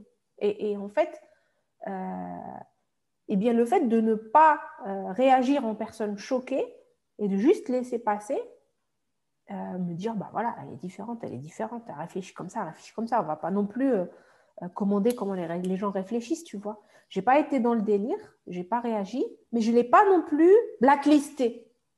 Je ne me suis pas dit, voilà, elle a fait ça, donc elle, c'est... Les gens, tu les mets dans deux tiroirs, un tiroir blanc, un tiroir noir. Ceux qui sont dans le tiroir blanc, bah, tu peux faire des choses avec elles, tu peux discuter avec elles. Celles que tu as malheureusement blacklistées, c'est fini. Donc, même avec leur bon côté, c'est fini. Alors qu'on n'est pas noir ou blanc, tu vois. Et combien de fois j'ai été agréablement surprise Combien de fois Donc, euh, ouais, quand tu as dit ça, quand tu as dit les violences, les violences con, conjugales, évidemment, on peut. Évidemment, être policier, ça te. Tu vois, c'est pas, c'est pas quoi T'imagines que c'est que des maçons Tu vois, non, même. J'imagine vraiment mais, euh... le, des cas extrêmes, quoi. Non, c'est pas ça, mais on va dire que euh, un, un, fonctionnaire de police, il a des obligations même en dehors du moment où il est en exercice. Hein, ça, faut le savoir. Tous les fonctionnaires d'ailleurs. Donc, euh, il est risqué quand même sa place, si tu veux. Donc, bon. Oui, ouais, mais c'est pas parce que c'est illégal ou immoral que ça ne peut pas fait. arriver. Bien ça, sûr. Et c'est pas sûr. parce que ça arrive que la personne elle est achetée à la poubelle. Ouais, tout à fait. Tu arrives à récupérer des bons trucs euh, Bien sûr. partout. quoi. Mm. Ouais. Donc là, c'était le métier qui t'a le plus plu. Ah ouais, ouais, ouais carrément. Finalement, j'en je, suis partie parce que bah, après, j'ai eu mes enfants. Mhm. Et euh, bon, déjà, mon aîné, bah, comme tu sais, il avait, il avait des difficultés de santé. Et puis, euh, ça devenait beaucoup, plus, trop, beaucoup trop lourd émotionnellement à gérer. Tant que j'avais que, voilà, je n'avais pas mes enfants, euh, c'était pas grave, je pouvais absorber, etc. Mais là, mes enfants, plus les soucis de mon fils, plus tout ce que j'entendais au travail et tout ce que je voyais, ça faisait beaucoup trop. Donc là, j'ai voulu partir. Et j'ai eu une opportunité d'aller travailler dans la prévention des risques industriels, en fait, en, préfecture. Donc, euh, tu vois, toujours la côté prévention, c'est assez marrant. Un peu RSE, c'est ça? Non? Non, c'est euh, non, non, non, c'est pas ça du tout. C'est tout ce qui est, tu sais, les installations classées pour l'environnement. Toutes les, tous les, tous les, sites Céveso, etc. Tous les sites qui, qui, qui potentiellement euh, soumettent la population à des risques industriels. Ah, ok. Hmm. Voilà, donc là, j'ai découvert un, autre univers et là, ça m'a pas du tout plu. Euh, parce que en fait, c'est là que j'ai compris que chaque ministère avait vraiment une, un état d'esprit différent. Et euh, autant j'avais connu euh, la liberté d'action, les projets, etc. dans le ministère précédent, autant là, là, faut juste appliquer. Et là, tu n'as plus de pouvoir de mmh. décision. Là, tu mets ton cerveau dans un tiroir et tu, tu exécutes. Voilà, là, c'est exactement ça. Et moi, je, je, ne savais pas. Et c'est vrai que je me souviens, les premières réunions, à chaque fois, les gens me regardaient, mais comme si j'étais un extraterrestre, et ils me disaient, mais mais est-ce que tu peux arrêter de demander pourquoi? Est-ce que tu peux juste faire? Oui. tu vois, moi qui ai besoin de mettre du sens dans tout ce que je fais, j'essayais de comprendre pourquoi ils faisaient certaines choses. Et puis moi, j'avais mon oh, regard extérieur. Ils auraient, pu, ils auraient pu profiter de ça, de quelqu'un qui n'est pas justement né dans ce moule-là. Qu'est-ce que tu viens, nous? Ils ont tous. Et eh ben justement, en fait, si tu restes là-bas, c'est que tu t'es adapté au moule. Voilà, c'est ça, complètement. Moi, je voyais, j'arrêtais pas de me plaindre, de me dire, mais, mais comment on fait pour supporter ça, etc. Et en fait, tellement ils n'ont connu que ça, la plupart n'ont connu que ça. Pour eux, il y avait, ils pensaient qu'il y avait que ce, ce, que c'était le seul mode de fonctionnement possible, en fait. Et c'était vraiment ça. Alors, du coup, là, je, là, j'ai connu le bore out. Là, c'était horrible. C'est-à-dire que j'avais du travail, mais il était tellement ennuyant que je me souviens, je piquais du nez devant mon ordinateur parce que mon cerveau, mon cerveau n'avait jamais besoin de travailler en fait. J'étais là, je, tu vois, c'était que des trucs euh, vraiment d'exécutants à faire qui ne m'intéressaient mais absolument pas, qui me nourrissaient pas. Et je ne savais pas aussi à l'époque, je n'avais pas compris à quel point j'avais un cerveau aussi qui fonctionnait pas forcément aussi comme tout le monde, que j'avais ce besoin constant d'apprendre, d'être. Euh, ouais, que ça part partout. Voilà. C'est ça, voilà. Je n'avais pas encore identifié ça en moi, tu vois. Donc, euh, je, pensais que tout le monde fonctionnait comme moi. Et c'est là que j'ai commencé à me confronter à, des fonctionnements totalement différents et que je me suis dit, mais mais en fait, non, visiblement, je n'ai pas l'air de fonctionner comme tout le monde parce que. Et, puis, alors là-dessus, j'ai un, un, chef qui est arrivé, un jeune chef, c'était sa première expérience, qui était totalement euh, foufou, un incompétent. Euh, euh, avec plein de névroses, enfin qui était un vrai danger public. Moi, dès que je l'ai vu, tu sais que mon, quand tu as travaillé avant 15 ans dans la pénitentiaire, ah oui, ah plus mon hypersensibilité, si tu veux, moi déjà, je vois des trucs déjà que personne ne voit. Donc déjà, quand il est arrivé, juste à sa démarche, à sa façon de parler, euh, j'ai tout de suite compris que ce mec-là, il avait de gros problèmes si déjà tout de suite. Et puis après, son comportement n'a fait que le confirmer. Après, d'ailleurs, pour la petite histoire, euh, il a été viré du, service parce que ça se passait très mal. Et j'ai appris d'ailleurs quelques semaines plus tard, quand il est parti, qu'il était, euh, qu'il était en, hôpital psychiatrique. Tu vois, il était carrément parti en, hôpital psychiatrique. Mais j'étais pas du tout étonnée parce que euh, moi, je l'ai vu gros comme une maison. Et c'est marrant, j'avais parlé avec plusieurs collègues et j'ai dit, mais vous voyez pas euh, qu'il a l'air euh, d'avoir vraiment des, des, problèmes, etc. Il dit, mais non, à quoi tu vois ça, etc. Bah, c'est le chef, hein, voyons. ouais, voilà, c'est le chef. Mais bon, moi, derrière le chef, je voyais surtout un être humain qui était euh, vraiment complètement...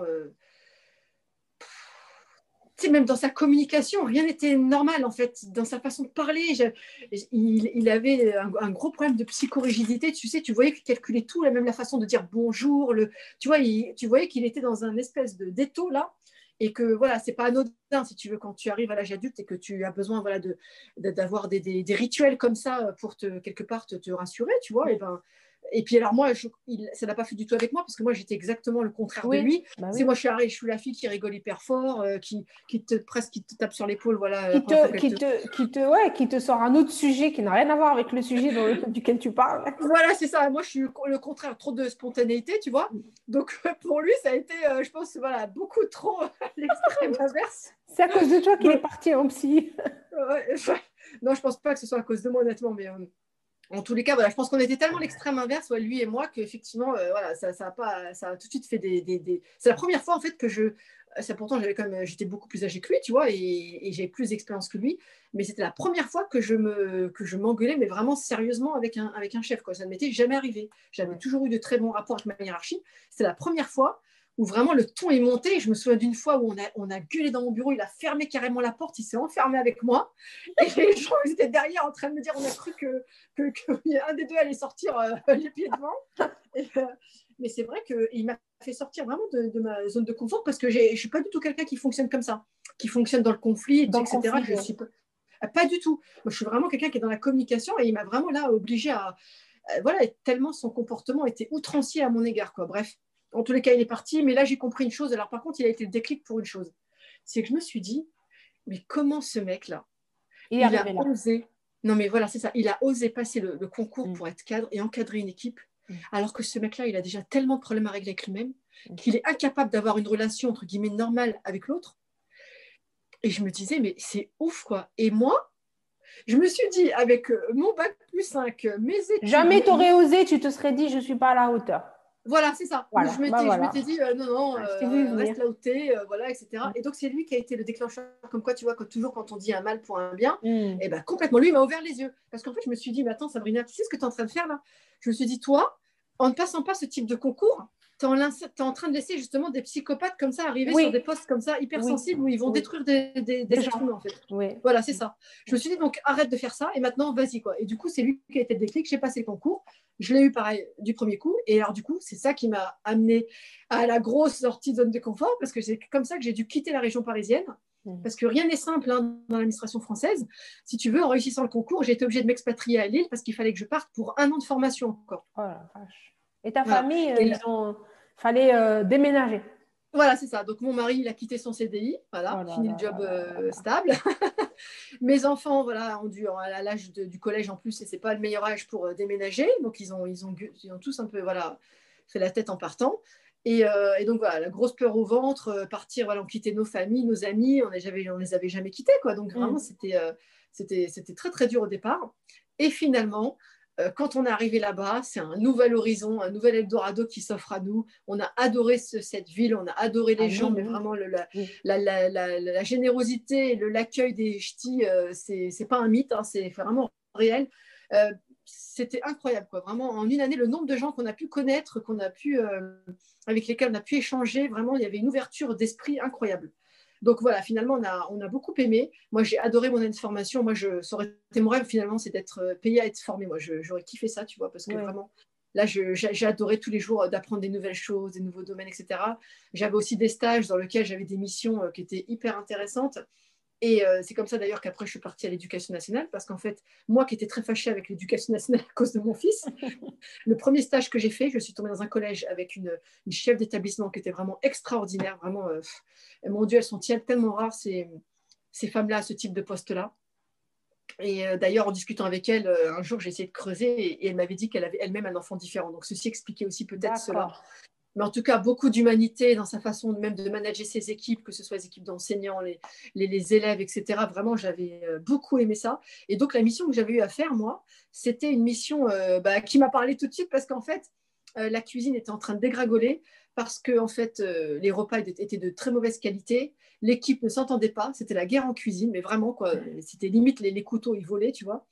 Et donc, on m'a dit, bah, toi, ta mission, ça, va, ça va être de se faire, euh, de, de, réussir à recréer du lien et de la cohésion entre ces gens-là qui peuvent plus se voir, euh, qui ont des années et des années euh, derrière eux d'expérience. Ils ne pas bouger, en fait, ils sont obligés de rester là. Voilà, c'est ça, bah oui, complètement. Et puis d'améliorer de, la qualité des repas, de faire introduire euh, des produits locaux dans la cuisine, enfin mmh. voilà, de redonner une, du peps à tout ça, de, redonner envie aux élèves aussi de venir manger à la cuisine. Donc c'était un gros, gros, gros challenge. moi, la première fois que j'ai rencontré le chef de cuisine, euh, euh, le mec, il m'a fait comprendre tout de suite que moi, ma mission, c'était pas du tout son, son problème prioritaire. Il venait d'arriver, en fait. Donc il m'a dit, moi déjà, c'est la guerre en cuisine. Moi-même, déjà, il va falloir que j'apprenne à à comprendre mes équipes. Ah, est-ce qu'il est là-dessus Voilà, et vous me, voilà, c'est ça. Et vous, me demandez de.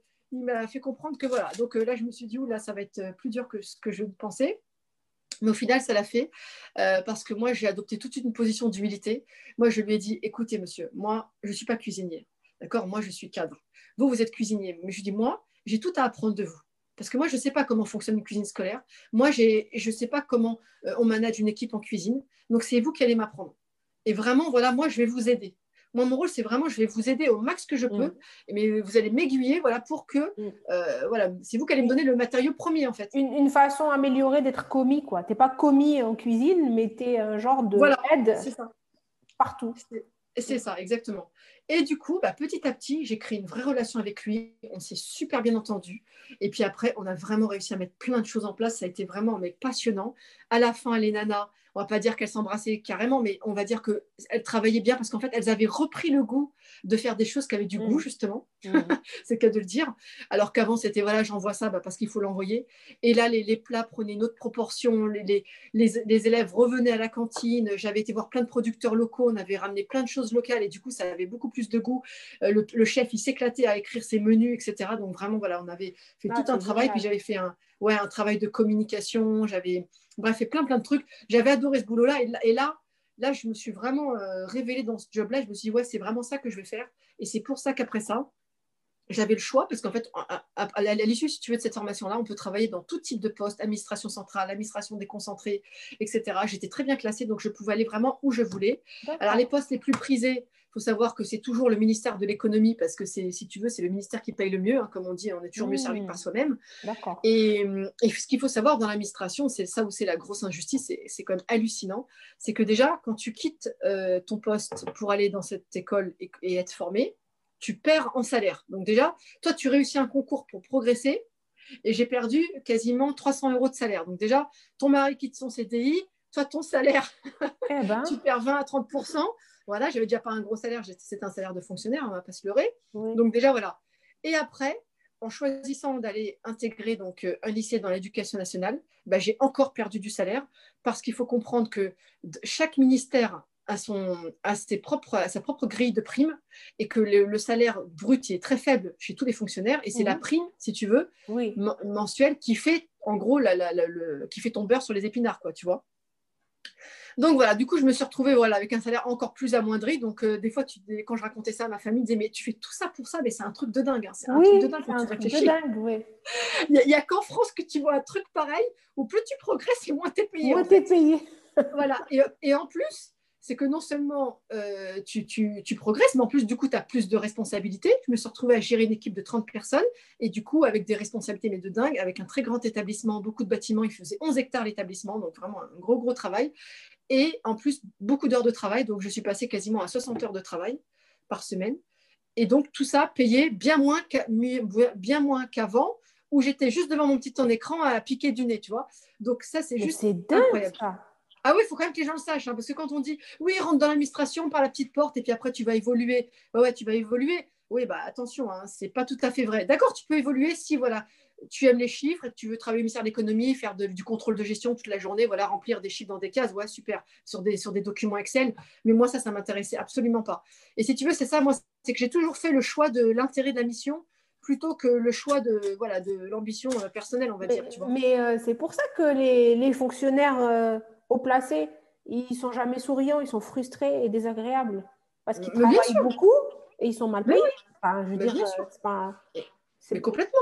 Bah, moi, j'ai dans, dans, ma, dans ma promotion, là, alors dans la promotion, il y a, si tu veux, on est à la fois des anciens de l'administration comme moi qui ont passé le concours en interne, et tu as aussi des gens, des jeunes qui sortent de Sciences Po, des écoles de commerce, etc., qui avaient aussi réussi ce concours-là. Eux, c'était leur premier poste. Mais eux, ils ne se posaient pas les mêmes questions que moi. Hein. Je peux te dire que la majorité d'entre eux, ils prenaient euh, les postes qui étaient les mieux payés. Et ils ne se posaient pas de questions. Quoi. Et donc, moi, j'avais, j'avais oui, c'est normal, c'est un choix.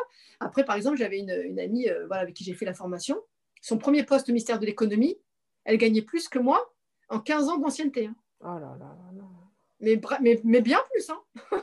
Quand je te dis plus, c'était, on était vraiment dans les facilement 500 euros de, de plus. Hein. lequel ministère est le moins bien payé? Alors, je ne sais pas parce que je ne les ai pas tous faits, mais euh, déjà le ministère de la Justice, des trois que j'ai fait, c'est... non, le ministère de l'Éducation nationale, des trois que j'ai fait, c'était le moins bien payé.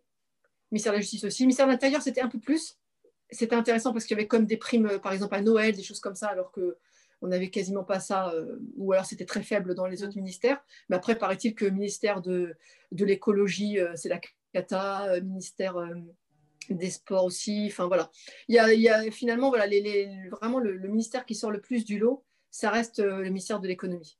D'accord. Voilà. Donc voilà, ça faut, faut, faut, faut le savoir, voilà, et pas croire que voilà, mais, mais c'est incroyable parce que moi, quand tu vois le salaire que j'avais au bout de 15 ans d'ancienneté, je serais allée dans le privé, c'est le salaire que j'aurais eu euh, dès ma première année, quoi. Moi, moi j'ai une sœur qui a repris des études à, à l'âge adulte, donc elle est informaticienne justement comme toi. Elle est rentrée chez EDF, premier poste, elle gagnait déjà plus que moi. Oui, oui, non, mais ça ne m'étonne pas. Voilà. En fait, c'est, c'est, toi, tu as fait le choix du cœur à chaque fois. Voilà, c'est ça. Mais justement, c'est pour aussi casser le mythe. Euh, les gens disent oui, les fonctionnaires qui sont pépères. Oui, il y en a certains, oui, ils sont pépères, mais ce n'est pas le cas de tout le monde. Et il y a beaucoup de gens aussi qui sont comme moi, qui sont des gens voilà, très investis, très engagés dans ce qu'ils font Mm. et qui sont payés au lance-pierre. Mais qui ne Voilà, pas. ça, voilà, en plus. Et puis, il y a très peu de reconnaissance, etc. Euh, Mm. Voilà. Bref, du coup, sur mon dernier poste, alors j'ai adoré mes missions. C'était génialissime. Ça, c'est vrai que je gérais de l'humain, je gérais des, situations. Voilà, tous les jours, c'était différent. Vraiment, c'était passionnant. Parce que justement, ça touchait à plein de choses. Il n'y a aucune journée qui se ressemblait. Mais alors, par contre, voilà, j'ai fait un burn-out euh, parce que bah, des heures de travail de dingue. J'avais aussi un logement de fonction, donc ça aussi, ça m'a pas du tout aidé parce qu'au final, euh, bah, c'est vrai, c'est génial, j'habitais juste à côté du travail, mais finalement, je ne sortais jamais ma tête du travail. C'est-à-dire que quand je rentrais chez Mmh. moi, j'habitais encore sur place, j'avais des, des permanences de week-end, j'avais aussi des permanences de nuit, certaines nuits, etc. Donc voilà, j'étais euh, livrée corps et âme dans mon travail, mais avec une hiérarchie en plus malveillante. Et donc là, ça m'a été le, le coup fatal. Là, ça a été le. Bah, quand tu t'investis, euh, parfois il suffit de peu pour que tu. Quand tu t'investis à fond, tu commences à être fatigué. euh, tu t'attends juste à un merci parfois. euh, un merci euh, aurait évité le drame, tu vois. Ou un regard, euh, mais, des fois, tu as tout qui vient en même temps. Et il suffit que tu sois fatigué pour que tu sombres. Oui, mais là, ouais, mais là, là je t'avoue que c'était beau. Au-delà de ça, là, j'attendais même pas merci. Je, je- je- c'était juste plutôt que tous les jours, j'esquivais les scuds qui, étaient, qui étaient dirigés sur moi. hein. C'était, on, était- on en était vraiment là. Là, j'étais, dans une situation où là, j'aurais pu euh, voilà, euh, porter plainte, etc. Mais bon, Oui. voilà, tant mieux que mon corps finalement m'a lâché parce que j'avais pas d'énergie à donner là-dedans. Et c'est comme ça que finalement, eh ben, ça a été le, le- le coup de pouce qui m'a fait choisir cette voie que je mène actuellement. Parce qu'en fait, il faut comprendre que par rapport à mon, fils, voilà, j'ai découvert la naturopathie, j'ai découvert des méthodes naturelles, etc., qui m'ont fait vraiment euh, énormément évoluer au point de vue moi-même de ma propre santé, euh, celle de mon fils, de mon entourage, etc. Et en 2015, euh, j'ai eu le déclic, c'est-à-dire qu'en 2015, je suis allée dans un salon du Zen à Paris et j'ai été alpaguée par un jeune qui représentait une école de naturopathie. Et c'est lui qui m'a dit, qui m'a commencé à me parler de son école. Et je lui dis, ouais, mais attendez, monsieur, euh, moi j'ai 40 ans, euh, euh, moi j'ai un travail, une famille à nourrir, etc. Comment voulez-vous que, que je change et que je reprenne mes études, etc. Et puis euh, il m'a dit, mais non, mais euh, figurez-vous que la plupart des gens, c'est ce qu'ils font. On, peut, on peut faire ça le week-end, on peut faire ça à distance, etc. Oui, Donc, si tu veux, c'est lui qui m'a ouvert cette, cet horizon que je m'étais moi-même fermé. Et parce que j'avais, j'avais jamais pensé à en faire un métier. C'est vrai que quand j'étais au travail, j'étais l'infirmière, entre guillemets, attitrée de mes collègues. Dès que quelqu'un avait un, voilà, dès que c'était le moment des règles, tout le monde venait frapper à ma porte. Ouais, t'as pas quelque chose à me donner parce que là, je suis trop mal. Qu'est-ce que je peux prendre J'ai la migraine, aide-moi, etc. Bref, et j'adorais faire ça. J'adorais conseiller les gens. Mais c'est des choses que je faisais naturellement et je n'avais jamais pensé à en faire un, un job. Et c'est lui, quand il m'a pagué comme ça, je me suis dit, ah bah ouais, mais en fait, mais en fait, pourquoi je ne fais pas ça? J'adore faire ça et, euh, et c'est un domaine qui me plaît tellement. Et voilà, c'est comme ça que euh, le burn-out a été l'occasion voilà, de me dire, bah, maintenant, on y va. quoi. Maintenant, on arrête de repousser, on y va. J'ai plus le choix, en fait. C'était la fessée du destin, en quelque sorte, tu vois. oui bah, tu, tu vois, ça me, ça me fait tout bizarre parce que tu as fait tous les sacrifices qu'il faut pour le métier. Mm. Et au moment où il fallait peut-être serrer plus les dents et que tu allais être récompensé, parce que tu es Ouais. passé 15 ans dans la fonction publique, tôt ou tard, tu es récompensé, tu vois. Mm, Mais euh, bah, le petit, euh, euh, la goutte d'eau, bah, tu tournes le dos à tout ça et même pas peur. Quoi. Tu te dis pas, j'ai. Parce que le- le- ce qu'on a souvent, c'est Ah, mais je vais trop perdre. Ah, ça fait 5 ans que je suis là. Si je pars comme ça, c'est comme si. Ah, mais ça fait 10 ans. Ah, mais. Et tu vois, on a trop peur de ce qu'on va perdre euh, face à ce qu'on va avoir. Et toi, Mm. bah, tu l'as fait déjà quand tu étais dedans, parce que euh, tourner le dos euh, à, à un salaire, une situation sur Paris et tout, pour aller carrément dans le nord et perdre du salaire, déménager toute ta famille, déjà c'était une forme de, de Mm. sacrifice, tu vois. Donc, euh, c'est dans, ta, dans la, la continuité. Mm. Mais euh, carrément quitter tout ça et partir sur l'inconnu comme ça, c'est juste. euh, c'est, tu vois, c'est, c'est Mm. impressionnant. Et je n'en doute pas que tu, que tu puisses vivre de ça parce que tu, tu sais le faire. Tu le fais depuis longtemps. Et en fait, moi, je pensais que tu étais déjà naturopathe. Savais pas que tu étais sur la fin et que tu allais avoir ton diplôme. Mais euh, quand j'ai discuté avec euh, Biba, qui pareil, a fait une formation de naturopathie, elle m'avait dit, à chaque fois que tu boucles un module, eh bien, tu es compétent dans ce module-là. C'est-à-dire, euh, par exemple, tu boucles euh, comment gérer les problèmes de peau avec la naturopathie, eh ben, ça te fait le tour d'horizon de ça. Une fois que tu l'as bouclé, que tu as fermé ton module, tu l'as réussi, eh bien, tu es. C'est pas comme quand tu as un diplôme d'ingénieur, tant que tu n'as pas eu ton diplôme, eh ben, tu peux pas être, tu peux pas dire euh, je suis, euh, tu vois, Oui. aider sur ci ou sur ça. Mm. Euh, tu le fais, mais tu peux pas euh, postuler sur un truc où il faut être ingénieur. Mais Mm. votre métier, c'est genre, ça serait, tu serais radine si tu n'en faisais pas, pas profiter Pas les gens, tu vois. Non, mais c'est ça. Et puis, si tu veux, sur mon dernier poste, j'ai compris qu'être trop compétente, c'est aussi un problème, tu vois. C'était un problème avec ma hiérarchie. Mm. Et c'est pour ça que je me suis retrouvée pris en sandwich entre moins N plus 1 et moins N plus 2. C'était une situation, mais euh, abracadabrantesque. Franchement, quand je raconte ça à des collègues qui sont fonctionnaires, ils, ils me disent, mais c'est un truc de fou ce qui t'est arrivé. Mais je crois que voilà, cette chose-là est arrivée aussi au bon moment pour moi. Parce que finalement, quelqu'un comme moi, mais, mais j'ai envie de dire, c'est trop beau pour l'administration quelque part. Tu vois, c'est Mm. c'est pas de me vanter de dire ça, mais quelqu'un qui est aussi engagé, investi, qui est si mal payé et qui malgré tout, il continue, il se défonce, etc. Ouais. Et tu dis tout ça, mais il mérite pas en fait. En fait, j'ai pris conscience. Un jour, j'ai entendu une, une interview et j'entendais une entrepreneuse qui disait oui. euh, alors, si vous voulez être entrepreneur, il faut accepter de, de beaucoup travailler et de ne pas hésiter à aller sur des 60 heures par semaine. Et puis là, j'ai eu un déclic. Je me dis mais merde, mais moi, je l'ai fait déjà. Mm. Mais je l'ai fait déjà. Et en plus, je suis sous-payée. Et en plus, j'ai pas de reconnaissance. Et en plus, on m'embête. Mais en fait, euh, mais autant que je dirige mes compétences pour moi, en fait. Si, si le, si l'administration n'est pas capable euh, d'apprécier les, les- les- gens qui bossent, mais c'est pas grave, je vais bosser pour moi. Et c'est en ce sens où, oui, je me dis que effectivement, vu que je suis quelqu'un d'engagé, de passionné par ce que je fais, je me dis que voilà, ça, ça- ça serait triste si ça ne marcherait pas. Et en plus, euh, je me sens vraiment de, de- oui, une mission. Parce que moi, ce que j'ai découvert avec l'expérience et qu'ensuite j'ai conforté avec ma formation, ça fait quand même deux ans que je me forme et que je fais et que j'accompagne des gens justement pour m'entraîner, etc. J'ai vu tellement de choses et je me rends compte à quel point il y a un besoin qui est énorme. Donc, si tu veux, voilà, c'est pas comme si j'étais euh, dans un, dans, un, dans un domaine, si tu veux, qui est entre guillemets euh, un peu plus, euh, voilà, olé olé, etc. Là, on est vraiment sur la santé, quoi. on est sur du bien-être, on est sur Mm. vraiment des choses. Euh, et en plus, avec la crise sanitaire, qui nous est tombée dessus, ça, c'était pas prévu. Mais en tous les cas, euh, je me rends compte que oui, ça répond à un réel besoin. Et que, bah oui, j'ai toujours cette petite peur. Cette petite peur, elle sera toujours là. C'est normal parce que voilà, tu as un statut, tu as un emploi à vie. Alors, au moment même où tout le monde est en train de perdre son travail, toi, tu vas te prendre le luxe de quitter ton emploi à vie avec ton petit salaire à vie, ta petite situation pépère, pour aller vers l'inconnu et créer ton entreprise. Mais alors ça, je le dis le moins possible aux gens euh, qui sont salariés parce que là, ils me, font baisser le moral, quoi. C'est-à-dire tout de suite, ils vont te dire mais t'es folle, etc. Donc ça, j'évite euh, un maximum d'en parler aux gens qui n'ont pas déjà franchi cette étape. Je préfère parler ça effectivement avec des gens qui, qui sont dans la même un peu C'est pas démarche tout le monde qui va te comprendre, c'est normal. Voilà, c'est ça. Les gens ne comprennent pas. Ils me disent, mais tu, est-ce que tu te rends. Ils me prennent pour une folle, en gros. En gros, tu es folle. Euh, dans le contexte actuel, il n'y a pas plus insécure, il n'y a pas, il y a pas plus. On n'a jamais vécu une période de si grande d'insécurité. Et c'est maintenant que toi, tu vas faire ton, ton truc là.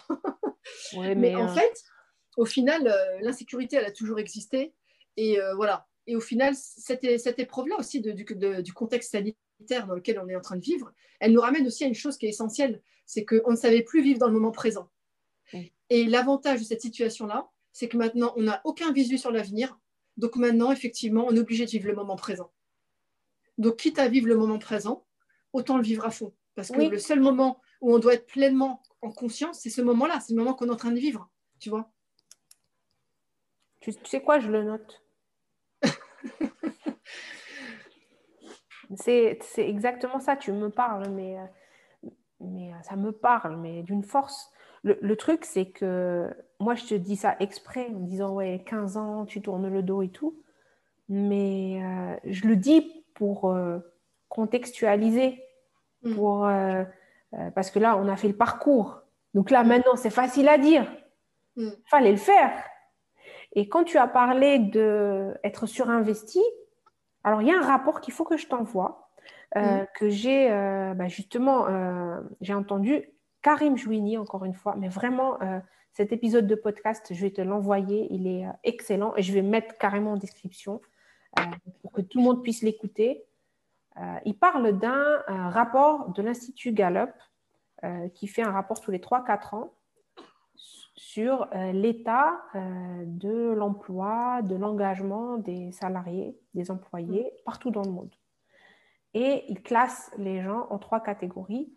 Les gens euh, normaux, donc euh, on va dire ni engagés ni pas engagés, qui font leur taf, c'est tout, qui font leurs heures. Les gens activement engagés et les gens activement désengagés. Et en fait, euh, il prend le- le- le- le- l'exemple de, du serveur euh, qui dit, euh, donc tu appelles le serveur, tu dis, il n'y a pas de sel à ma table. Ben, le serveur, il prend le sel qui est sur la table du voisin et il te la met euh, à ta table.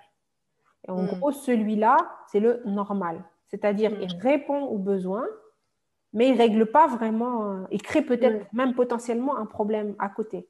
Mm. Et le activement désengagé, c'est limite les gens qui, euh, par exemple, euh, pour remplir ce formulaire-là, euh, tu passes euh, normalement un quart d'heure, eh bien, eux, bah, ils vont passer une demi-heure. Tu vois, c'est vraiment le cliché du, du fonctionnaire euh, qui n'a Mm. pas envie de travailler ou le Mm. cliché du, de la personne même dans le privé qui euh, bah, répond pas ou fait traîner les choses exprès. Ou, voilà, ça c'est activement désengagé. Et les gens qui sont hautement engagés, c'est les gens qui euh, croient tellement en la cause de ce qu'ils sont en train de faire, ils sont tellement alignés avec le job qu'ils sont en train de faire et, et euh, la société dans laquelle ils sont, l'entreprise, parce qu'en fait, tu as plusieurs, euh, voilà, c'est pas dans le rapport, mais moi je l'ai imaginé comme ça, tu as plusieurs couches. Tu as la personne, tu as le milieu direct, tu as l'entreprise en général, et tu as aussi euh, tout ce qui entoure le truc. Et euh, si toi, euh, ton milieu direct, il est nocif et toxique, même si ton entreprise, de façon générale, est bonne et encourage les gens et tout, il suffit que tu tombes dans le mauvais service avec les, mauvais, les mauvaises personnes pour que tu sois activement désengagé ou que tu fasses juste ce qu'il y a à faire. Après, il y a des personnalités de gens qui ne peuvent pas. si ça ne te plaît pas, tu claques la porte et tu t'en vas. Tu ne peux pas rester là-bas et faire tes heures. C'est ce que tu disais quand tu disais je piquais du nez. Mm. Donc, euh, une personne, euh, j'ai pas envie de dire une personne normale, parce que pour moi, c'est pas la normalité, mais une personne qui n'est ni engagée ni pas engagée, c'est son gagne-pain, elle vient, elle clique sur son bouton toute la journée et elle part chez elle. Point. Tu vois? Alors que toi, tu, tu es obligé, tu ne peux pas faire autrement, tu es obligé d'être à 200% sur ce que tu fais et tu es là pour l'arranger, pour l'améliorer. Tu ne fais pas juste ce qu'on te dit, tu fais toujours beaucoup mieux et beaucoup plus que ce que- ce qu'on te dit. Par Ouais, contre, la, la- la- la- la contrepartie, c'est que ces gens-là, il faut qu'ils continuent à croire dans l'entreprise dans laquelle ils sont et il faut qu'ils soient encouragés. Dans le... Mm. Et donc, encourager, ce n'est pas forcément le salaire, la preuve. Encourager, c'est se sentir utile là où on est et sentir que ses compétences, elles sont au bon endroit et que quand tu fais un truc en plus, que ça sert la cause. En gros, quand on te dit, euh, bah, t'as qu'à pas, qu'à pas faire le truc, euh, fallait pas faire comme ça, ou quand on te cantonne à, à un job où il y a exactement ci et ça et tu dois pas faire autrement, eh ben ça, ça t'asphyxie et tu, tu sens tout de suite que c'est pas c'est pas ta place. Je vais t'envoyer le rapport, je suis sûre que tu vas adorer. Et Mm. quand tu parlais, ça me, ça, je pensais à ça et je me suis dit, euh, voilà, dans la fonction publique, en étant moins bien payé, en faisant des sacrifices. Et moi, j'ai jamais vu ça parce que dans le privé, quand tu changes de boulot, euh, on baisse jamais ton salaire. hein. Mm. J'ai vu des directeurs qu'on mettait au placard. Le mec, c'était un directeur, un N plus 4. Il avait quatre rangées de managers en dessous de lui. Et son équipe, en gros, euh, au total, faisait une soixantaine de personnes, si on comptait tout le monde. Mais euh, une soixantaine de personnes, sans compter les derniers hein, de la chaîne, sans compter les, les, ceux qui ne dépendent pas de lui, de lui, de lui, de lui, c'est les, les, gens de les, feuilles de l'arbre, qu'on mettait au placard, qui, qui, avaient un très gros salaire, mais en fait, c'est illégal de toucher au salaire des gens. Mm. Donc, ils gardaient le même salaire. Et, et, et, toi, et donc là, ça encourage les gens justement à faire leurs heures. Parce que tu te dis, à l'extérieur, je ne trouverai pas le même salaire. Euh, en interne, bah, ils ne vont pas me faire euh, de problème. Euh, je vais faire ce qu'on me demande et c'est tout. Et c'est une planque jusqu'à ta retraite, tu vois. Et tu fais mm. ce qui te passionne à l'extérieur.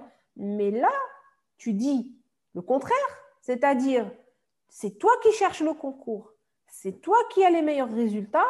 Et tu mm. bouges et tu déménages. Et en plus, tu perds de ton salaire. De ton salaire. Mm. Et, on te demande plus de boulot et tu as plus de responsabilités. Le truc, euh, le no sense, quoi. Il n'y a, aucun bon sens dans cette histoire. Et malgré tout, tu continues à vouloir faire euh, plus que ce qu'on. Mais je pense que ça aussi, à un moment donné, tu as le retour du bâton. Parce que quand tu fais autant de sacrifices, même si tu dis j'attends rien, j'attends rien, j'attends rien, c'est mm. pas vrai. À un moment donné, tu as envie d'avoir ne serait-ce que la parallèle. Mm. Voilà quoi, c'est pas, pas inhumain, c'est normal.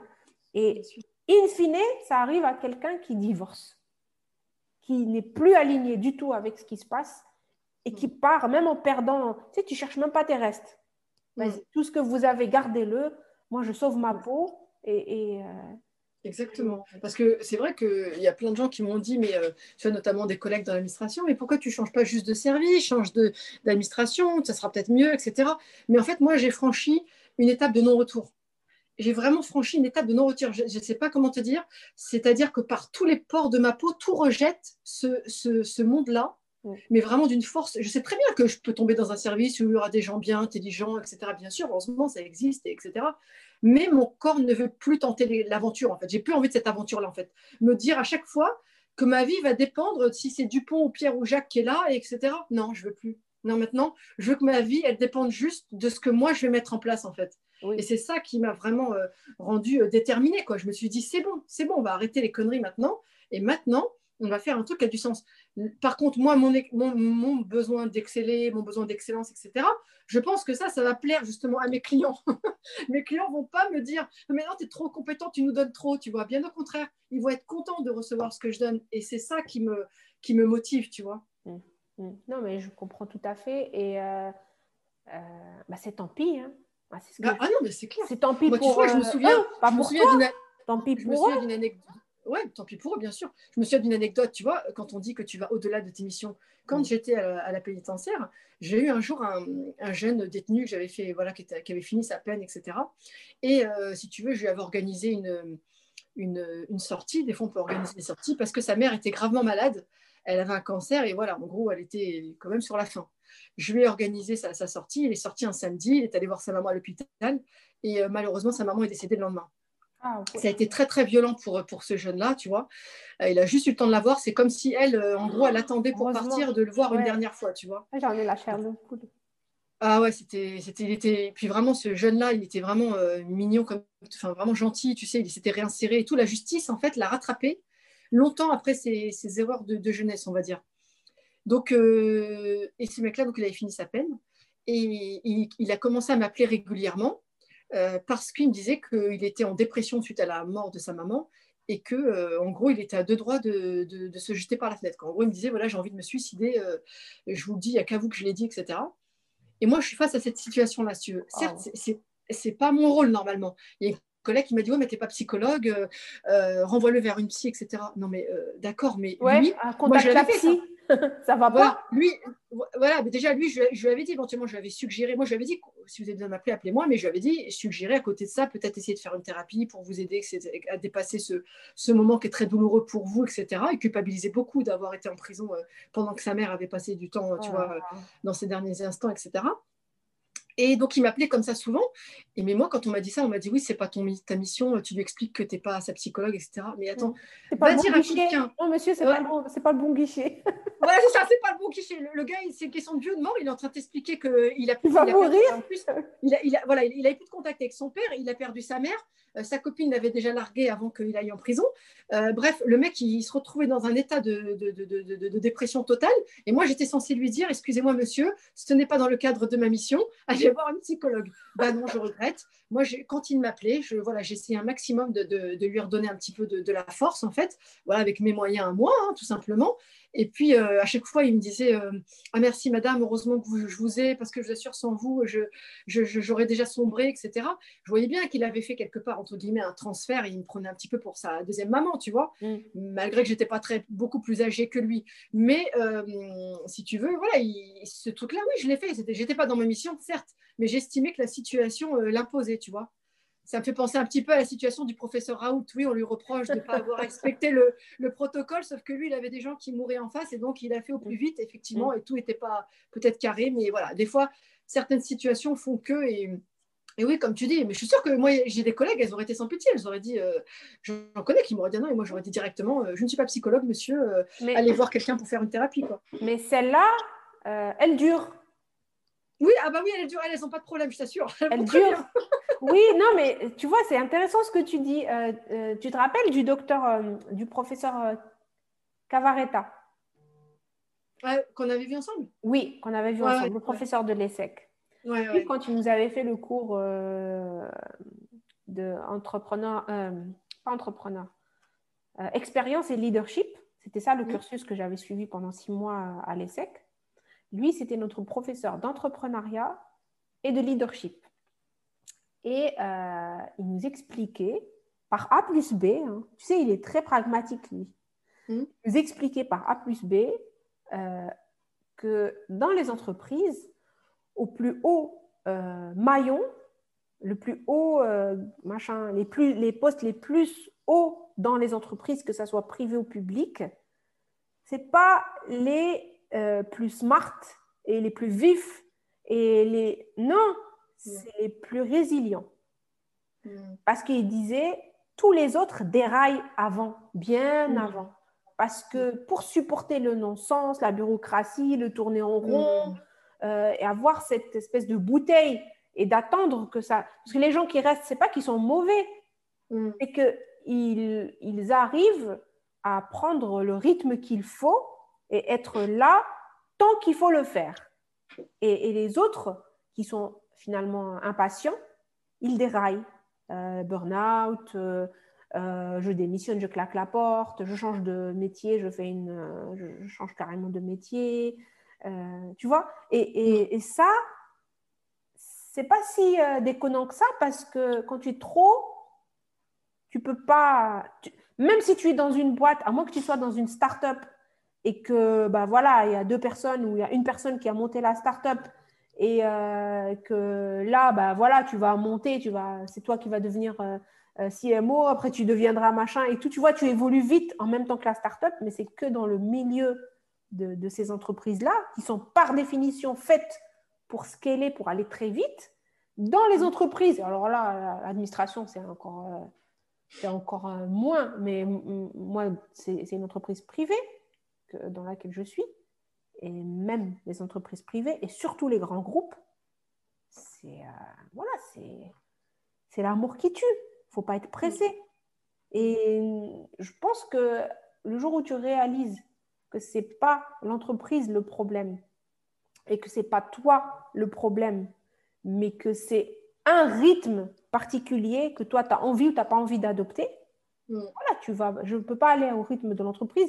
Tu sais que je fais partie d'un club, euh, il s'appelle le Game Changer. Dans ce club-là, il y a, tu sais, un groupe euh, Slack où on est euh, peut-être 200 ou 230 personnes.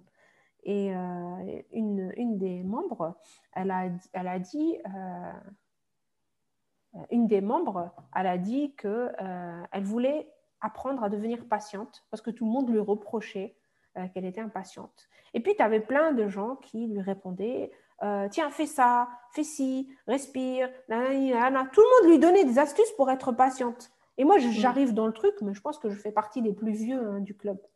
Mm. J'arrive dans le truc, je lui dis Mais euh, ça va pas Si on te reproche d'être trop euh, rapide, va dans un endroit où tu peux. En gros, tu es sur une piste, tu peux pas aller vite, va dans une, une route goudronnée. Mm. J'ai envie de dire Pourquoi tu vas euh, apprendre à être lente? Tu vois, on a toujours envie de, en gros, taillez-moi pour que je rentre dans le milieu carré, taillez-moi en carré pour que je puisse rentrer dans ma case. Et on a toutes, surtout les femmes, ce réflexe, euh, chercher absolument à rentrer dans cette, euh, cette case-là. Et, ça, c'est, ça tue, quoi. Ça te tue. Ben ça, c'est le, ça, c'est le conditionnement dans lequel on a évolué. On, on nous a toujours appris à faire ça. Euh, à partir du moment où tu mets un pied dans l'école, on t'apprend à, à, devenir carré dans un moule carré. Hein. Je veux dire, il n'y a, pas, y a, pas, pas photo. Hein. Je sais très bien, moi qui avais un fils triangle, il ne rentrait pas du tout dans le moule carré, tu vois. Et, euh, et c'est clair qu'à partir de là, bah, tu es conditionné. Et effectivement, moi, je me disais, à chaque fois, je changeais de, de poste et je me disais, bah, ça ira mieux sur le prochain poste, etc. Mais en fin de compte, le problème, ce n'était pas tant le poste euh, en lui-même que finalement, toutes les contraintes qui pesaient sur moi et qui faisaient que je ne pouvais pas m'exprimer tel que j'étais réellement. Et ça, j'ai mis du temps à le comprendre. En fait, je ne me connaissais pas. je me suis découverte au fur et à mesure de ces épreuves professionnelles au final. Oui. Et c'est vrai que quand j'ai fait le, le test, la Lumina Spark, un test de personnalité, euh, qui mettait en avant que mes deux qualités principales, c'était l'action et l'audace, bah, si j'avais su ça avant, tu vois, aller dans l'administration, c'est peut-être pas le meilleur endroit pour exprimer son, son, audace et son sa possibilité d'action, tu vois. Je, ouais, je, suis, je suis curieuse de voir euh, tes talents aussi euh, côté Gallup, parce que c'est sûr que tu es learner. Ça, c'est sûr et ah certain. oui, c'est learner, oui. Apprendre, des gens qui n'arrêtent jamais, qui ont envie de tout ah apprendre et qui adorent ah faire apprendre ça aux autres, tu vois. Ouais, tout à fait. Ouais, donc, euh, bah, tu vois, par exemple, quand je ne sais pas lire un livre à la fois, ça c'est un vrai problème. je, je, suis actuellement sur sept livres en même temps. je te jure, mais après, des fois, il y en a un, je l'oublie. Du coup, quand je le reprends trois semaines après, je ne sais plus pourquoi où j'en étais. Mais euh, c'est vrai que c'est trop cette soif. Euh, J'essaie de la canaliser un peu, cette soif d'apprentissage et de, aussi d'autoriser mon cerveau, des fois, à ne pas être toujours dans l'analyse, la réflexion, etc. Mais j'avoue que ce n'est pas facile, ce n'est pas naturel pour moi de ne pas être dans ce truc-là. Oui. Et du coup, euh, toute ta vie, tu essayais de te brider. Et à un moment mmh. donné, ça explose, quoi. Moi, c'est pareil que toi, hein, pour les livres, pour tout. Mmh, euh, on m'a toujours montré qu'il fallait finir cette assiette pour euh, manger machin, il fallait finir l'entrée pour manger ça. Moi, je pose mmh. tout devant moi et je mange tout en même temps. Quand j'ai été au Brésil, quand j'ai été au Brésil et que j'ai vu que tu prenais ton assiette et que tu passais et que je mettais mes morceaux de pastèque en même temps que euh, mon morceau de saumon en même temps que ma salade et mon riz et que j'allais et je pesais mon assiette parce que tu pèses ton assiette et tu payes au kilo, quel que soit ce que tu as mis dedans. Ah, Moi, je suis arrivée là-bas, je me suis dit, mais je suis pas si débile alors. en fait, on passe notre temps à se dire, on n'est pas normal. Et les livres, c'est pareil. Je, Attends, tant que je n'ai pas fini celui-là, je ne vais pas en ouvrir d'autres. Oui, c'est ça, Je mm. me... Mais je m'interdis ce genre de raisonnement. Mm. de, faire quelque chose. Et pareil, ben, ça, ça fait partie de mes talents. Je suis un, un, initiateur, quelqu'un qui mm. n'a pas peur de commencer quand il n'y a rien. Donc, je n'attends pas de, de, de, de, ni permission ni rien. J'ai envie de commencer. Et pendant des années, je me suis empêchée de le faire. Mm. Moi, j'ai envie de monter quelque chose, je le monte. Et c'est que quand j'ai compris c'était quoi mes talents, que je me suis autorisée à faire les choses qui sont naturelles et innées pour moi, que le reste a commencé à être plus clair. L'association est venue de ça, mon entreprise est venue de ça. Dans mon propre boulot, j'ai évolué dans d'autres rôles. J'ai pu parler à des gens euh, que jamais j'aurais pu aborder, jamais osé euh, aller voir, tu vois. Et c'est que en, en, étant naturel, il faut arrêter de se brider. Il faut arrêter de chercher. Ça, mais ça, c'est pas, pas naturel en fait. C'est ça, ça demande d'une certaine voilà, il faut, euh, il faut arriver à se remettre en question, à apprendre à, se connaître mieux, à se dire attends. Et puis moi, j'étais, si tu veux, tellement dévouée sur la cause de mon fils que je t'avoue que je me suis mis totalement euh, de côté. Mmh. Donc en même temps, voilà, je continue à avancer parce qu'il fallait avancer, mais je ne me posais pas les bonnes questions. C'est vrai que c'est que euh, c'est pas un hasard aussi en même temps si, cette prise de décision, elle s'est faite au moment où voilà, il a, il a pris, euh, il est un peu plus vieux, quoi, on va dire, et du coup, je suis beaucoup plus voilà, sereine par rapport à lui. Et du coup, c'est là maintenant que j'ai commencé à me poser des questions sur moi. Et euh, d'ailleurs, euh, même moi, des fois, je me dis, mais euh, je, en fait, je me redécouvre quelque part. Parce qu'en fait, en gros, c'est comme si, tu vois, j'ai eu mon fils à 28 ans, tu vois, c'est comme si depuis entre 28 ans et 40 ans, en gros, je ne me, suis pas, je me suis pas occupée de moi. Je me suis totalement mis de côté. Oui. Et du coup, maintenant, je me redécouvre qui je suis. Parce que si tu veux, entre, entre celle que j'ai laissée à 28 ans et celle que je récupère à 40, si tu veux, c'est passé plein de choses. Elle a bien changé. Et tu vois, il y a un peu ce, truc-là. Donc, euh, ça aussi, c'est vrai que pour nous, les mamans, voilà, on s'investit tellement sur nos enfants. Alors, encore plus quand on a un enfant différent.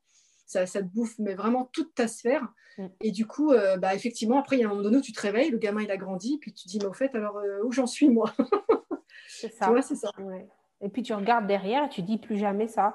Certaines choses que tu as acceptées avant, et tu te dis, mais ça va pas. C'est ça. Mais justement, mon fils m'a aidé aussi dans ce processus. Hein, parce que, en fait, voilà, quand tu as un enfant différent, alors que toi, tu étais bien, bien moulé pour tout ce qu'on te demandait. Voilà, lui, il n'a pas été du tout, puis c'était mon premier, si tu veux. Donc, si tu veux, j'ai pris aussi un peu les, les, les go prend une claque, on va pas se mentir. Hein, ça aussi, c'est assez tabou, mais voilà. Et à un moment donné, il faut se dire les choses. Euh, quand tu as un enfant et que tu as sans arrêt des retours négatifs, euh, notamment du système scolaire, euh, sur ton enfant, tu en prends un sacrément un coup, tu vois. Et donc, bah, il y a tout ça qui, qui vient se remuer à l'intérieur de toi. Et, voilà, c'est là que tu es obligé un petit peu de, travailler sur toi-même parce que sinon tu t'effondres. Il y a beaucoup de mamans qui passent en dépression à cause de ça parce que c'est très très dur à vivre tous les jours d'aller se confronter au jugement finalement de la société, au jugement de l'école, au jugement de quelqu'un, tu vois. Je, sais de quoi tu parles. Moi, je, Khaled, euh, il a 13 ans aujourd'hui. Euh, il a toujours été euh, bavard, il a toujours voulu bouger partout et tout j'ai jamais pris la peine de faire euh, de tests. Euh, il est très dissipé, mais en même temps, il a d'excellents résultats scolaires.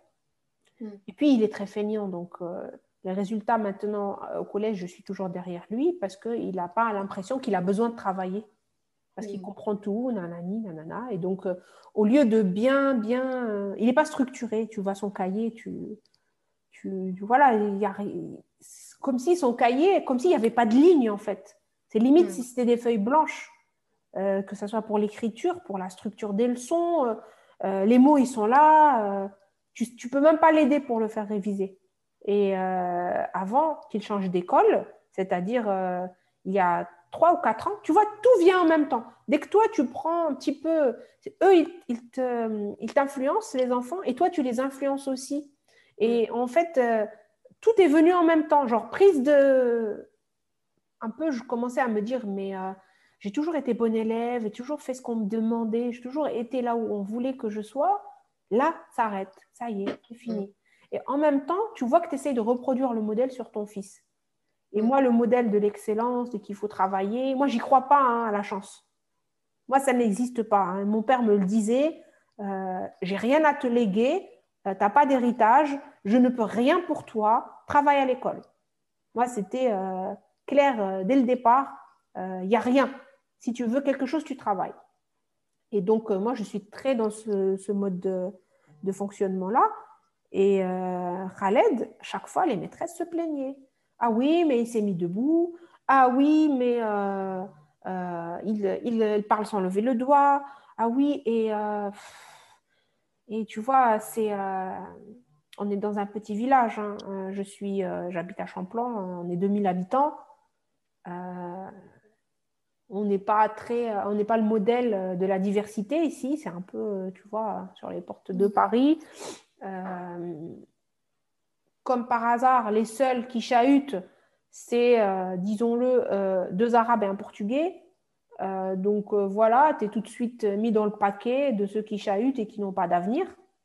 Et euh, ce regard que la maîtresse d'école m'a lancé, ce regard méprisant, pas méprisant, mais tu sais, quand tu regardes quelqu'un et un peu tes yeux lui disent, ton regard lui dit, que c'est normal ce qui se passe et que ça ne peut pas être autrement vu comment... Euh, moi, c'est comme ça que je l'ai senti. Et donc, euh, je, je l'ai changé d'école que je voulais une école plus ferme et euh, une école qui a des résultats. Et donc, j'ai été voir les meilleures écoles et je te dis la vérité, je ne me suis pas posé la question entre une école gratuite et une école payante. Tu sais, quand on travaille tous les deux, tu, mm. payes tout plein pot, la cantine plein pot, euh, tu mets tes enfants à l'étude, ça fait 250 euros euh, la semaine. Donc euh, voilà quoi, tu vois, c'est pas l'étude, mais au centre de loisirs. Voilà, tu as, vite, as vite fait ton, ton, calcul et tu sais très bien que tu payeras plein pot. Donc payer plein pot pour payer plein pot et être maltraité, j'ai préféré euh, switcher et changer d'école pour mon grand et dans la foulée changer d'école pour les autres. Et si j'avais eu une école Montessori à côté, j'aurais ah carrément enlevé et j'aurais mis tous mes enfants dans cette école-là. Euh, parce que voilà, parce que je c'est pas un service que je leur rends, c'est juste une obligation. Parce que à force de t'entendre dire que tu es turbulent, que tu es euh, que, que, tu parles beaucoup, que ceci, que cela, bah, toi après tu vas définir comme ça. Et j'ai pas envie que mes enfants se définissent comme des enfants qui sont, euh, tu vois, euh, et, et, ça, ça me pesait, ça me pesait. C'est énorme ce bah, sentiment. C'est tout toute la difficulté. Hein. C'est pour ça que voilà, nos enfants deviennent ce que on leur renvoie d'eux, hein, c'est clair. Hein. Et c'est pour ça, moi, je l'avais déscolarisé même une année parce que c'était plus une vie, quoi. Ce qu'on lui faisait subir, c'était juste incroyable. Et je crois que voilà, l'éducation nationale a aussi une grosse responsabilité, si tu veux, dans, beaucoup d'échecs qui sont liés à ça, à cette, cette perte de confiance totale euh, et d'estime de soi euh, pour ces enfants-là. Moi, le mien, voilà, il était euh, dès l'âge de, de, 4 ans, deuxième section maternelle, il passait plus de temps en punition qu'en classe si tu veux. Et euh, à un moment donné, ça a été la goutte d'eau qui, a fait déborder le vase. Euh, mon, gamin, je voyais qu'il était mais dans un état second au moment d'aller à l'école et il était terrorisé à l'idée d'aller à l'école parce que c'était un enfer en fait. Il était malheureux. Ah bah carrément. Et à un moment donné, tu te dis mais c'est pas possible. Il était privé de récréation par exemple régulièrement, ce qui est génial hein, pour un enfant hyperactif, c'est bien connu. et après, elle se plaignait qu'il était un petit peu agité en classe, etc. Et là, j'ai, un jour, j'ai pas supporté. Et je, je suis arrivée, j'ai arraché sa, photo là, qui était dans le couloir, j'ai pris ses chaussons. J'ai dit, Madame, on va arrêter les dégâts tout de suite. Et euh, en ce qui me concerne, je ne ramène plus mon enfant à l'école. Et euh, elle a osé me dire. Euh, il était en quelle classe? Il était en, dernière année de maternelle. Elle, elle, a osé me dire Vous allez compromettre son avenir. J'ai dit Non, madame, je vais lui rendre son enfance et son innocence parce qu'il en a besoin à cet âge-là. Et je suis repartie comme ça, très calmement, avec mon gamin sous le bras. Et franchement, l'année qu'on a passée en école à la maison, c'était la meilleure année de notre vie. Mais vraiment, quoi. On travaillait une demi-heure le matin. Après, toute la journée, on jouait, on faisait des activités, on allait se balader, on faisait des musées, on faisait plein de choses. Et au bout de, l'année, il savait déjà lire et écrire, en fait, parce que ça va très vite. Hein, quand tu t'occupes d'un enfant euh, tout seul, même une demi-heure par jour, c'était largement suffisant. Mais euh, après, je l'ai remis dans le système scolaire. Mais voilà, après, ça a été, voilà, il a été diagnostiqué. Donc, on a eu le diagnostic en fin d'année de CP. Mais voilà, il y avait toujours ce truc-là, de, toujours se. De, de, te renvoyer toujours la même chose. Euh, par exemple, il est diagnostiqué TDAH, c'est-à-dire un trouble du déficit de l'attention avec hyperactivité. Et qu'est-ce que tu vois sur euh, le bulletin à la fin du trimestre? Euh, Manque de concentration en classe. Oui, mais je t'ai expliqué que c'était son trouble. Mm. Pourquoi tu me l'aurais écrit? Est-ce que si un enfant il est aveugle, tu vas écrire ne voit rien ben non, parce qu'il est sourd, tu vas écrire n'entend pas? Ben non, parce que tu le sais, c'est un handicap, on le sait. C'est voilà, il a une reconnaissance euh, de son handicap. Et, et ça, j'avais du mal à le faire comprendre aux enseignants. C'est pas la peine de me redire qu'il a un trouble de la concentration, je le sais. Et donc voilà, c'est tout ce truc là. Euh, qui m'a voilà qui m'a euh, qui m'avait fait vraiment ça m'a fait vraiment prendre beaucoup de distance avec l'école et du coup, j'ai plus du tout la même perception que j'avais avant. Tu vois, justement, euh, euh, quand tu disais que ton papa, là, te disait oui, euh, il faut s'en sortir, il faut travailler à l'école, etc. Moi aussi, c'est le message que j'avais eu. Mais pour moi, c'est un mensonge. Parce que le message qui est va à l'école, fais des bonnes études et tu vas réussir derrière, moi-même, j'ai expérimenté que c'était totalement faux. Voilà, j'ai fait des bonnes études, etc. Et pourtant, je ne me suis pas du tout épanouie dans ma vie professionnelle. Donc, réussir à l'école n'est pas égal réussite euh, non, tout court. Pas systématique. Oui. Voilà, c'est ça. Loin de là. Et même, j'ai envie de te dire, tu vois, ça me fait penser au, livre d'Olivier Roland qui a écrit euh, un livre qui s'appelle Tout le monde n'a pas eu la chance de rater ses études. Mhm. son titre m'avait vachement interpellée. Et quand je vois le nombre d'entrepreneurs qui ont vraiment réussi et qui ont fait très peu d'études, voire pas du tout, je me rends compte à quel point finalement il avait totalement raison quand il dit que bah, finalement l'échec, c'est peut-être justement la première porte vers la réussite finalement. Parce que justement, tu vas pouvoir te développer, euh, comment dirais-je, hors du cadre. Tu vois, tout, ce qu'on t'a pas appris quand tu es à l'école. Et c'est ça, en fait, la chose que maintenant je transmets à mes enfants.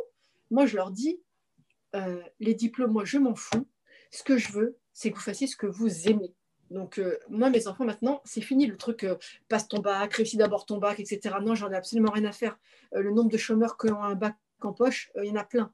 Mm. Donc, moi, ce que je veux, c'est qu'ils s'éclatent, qu'ils développent ce qu'on appelle leurs soft skills, tu vois, par exemple, j'ai un gamin qui est mon deuxième qui est hyper sociable, qui adore les gens, etc. Donc, je lui ai dit, bah, crée par exemple ta, il est passionné de voiture, donc je lui ai dit crée ta page Insta, partage ce que tu aimes, etc. Voilà, moi je suis là-dedans maintenant. J'ai compris que ce n'était pas l'école la, porte vers la réussite. Tu me fais penser à quelqu'un, euh, tu aurais adoré euh, cette réunion? C'était une table ronde? C'était une table ronde. Euh...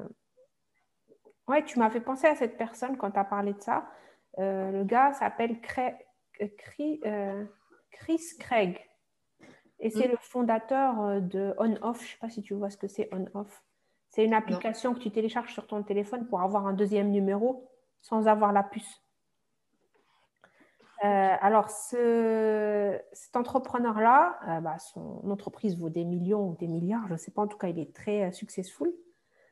Et il était venu dans un talk, une table ronde avec HEC.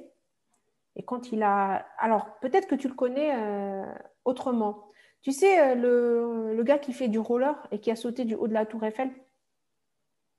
Mmh, ça me dit quelque chose. Du haut du Sacré-Cœur. Bah, c'est lui. En fait, euh, il, est, euh, il a un père, euh, un père algérien et une mère grecque, je pense. Et il est arrivé en France quand il avait 5 ans. Il n'a jamais été scolarisé à l'école. Et il, il, a passé sa vie à faire le tour du monde. Ses parents voyageaient tout le temps et lui, il était toujours avec eux. Et en fait, euh, quand tu écoutes son parcours, il faut que je cherche, euh, voir si. Euh, mais le gars, il a. Il dit bah, Moi, je voulais faire une entreprise de... pour les télécoms. Bah, j'ai été, j'ai vu tous les livres qu'on pouvait étudier sur les télécoms, tous les livres qu'on pouvait trouver, de... les vidéos, machin, tout ce qu'il fallait savoir pour monter une entreprise de télécom. Et puis, j'ai monté une entreprise de télécom. Quand tu l'entends parler, c'est comme quand, les gamins, le cours de récréation, parlent. Hein. Je veux faire ça, je vais faire un livre, je vais lire ceci, je vais lire cela, et je vais le faire. Eh bien, lui, c'est ce qu'il a fait. Et aujourd'hui, son entreprise, elle vaut des millions. Mais ce n'est pas que ça qu'il a fait. Toute sa vie, il n'a fait que des choses qui valent des millions. Quand il raconte euh, comment il a été euh, euh, chez Auchan, Auchan Carrefour et tout, pour vendre des cahiers avec sa tête, parce qu'une fois qu'il était euh, dans le roller et tout, euh, ben, il était connu. Et donc, euh, il a fait une marque avec les cahiers et sa tête par-dessus. Et qu'après, il a décroché ben, un contrat où il faisait des cahiers avec toutes les stars. les stars de tennis, les stars, de... les stars qu'on ne connaît pas. En gros, il n'y avait que les stars de foot. Et en fait, tous les sportifs à droite, à gauche qui font des, des des disciplines qui sont pas très très connues, eh ben, finalement, il a fait la marque propre de Auchan, je pense, ou je me rappelle plus quelle, quelle grande enseigne. Il a fait imprimer des millions de cahiers qu'il a vendus. Et il n'a pas eu besoin d'avoir un, un, diplôme en poche pour le faire. Et quand tu écoutes son, son parcours, ça te montre clairement que euh, euh, ce, que tu dis, euh, c'est vrai. Il dit, le premier qui a investi sur euh, mon entreprise, c'est mon chirurgien. Ah bon, c'est ton chirurgien? Bah oui, parce qu'en fait, quand, tellement je faisais du roller, je sautais euh, partout, bah, tout, euh, j'étais tout cassé. Et donc, celui qui me rafistolait à chaque fois, c'était mon chirurgien. Et donc, quand il m'a, fait la visite de suivi, bah, je lui ai parlé de mon projet, il me fallait 100 000 euros, je ne sais plus combien. Ok, d'accord. Mais son chirurgien était persuadé parce qu'il savait comment il était, tu vois. Mmh. Et euh, pareil, il dit Ouais, j'ai fait un vol euh, euh, Paris-New York ou je ne sais plus qui avec quelqu'un. Je racontais un petit peu ma vie et tout. je lui expliquais mon projet et tout. à la fin, il me, je lui ai dit bah, Il me faut 100 000 euros pour boucler le mois. Bah, il dit bah, Quand on est sorti, on est descendu de l'avion, bah, j'avais mes 100 000 euros. tu vois, c'est, c'est impressionnant de, de, de, voir des gens qui arrivent et qui sont tout au sommet alors que finalement, ils n'ont aucun diplôme en poche. Tu vois, même pas le bac. Mm. Donc non, je, je, reste dans l'ancienne école dans le, dans le, sens où euh, je suis ingénieur et ça m'a permis d'aller très loin. Euh, les études, pour moi, sont importantes. Avoir des, faire des études, pour moi, c'est important. Pas pour avoir le diplôme, mais pour apprendre à apprendre. C'est important pour moi que les enfants comprennent que tout s'apprend.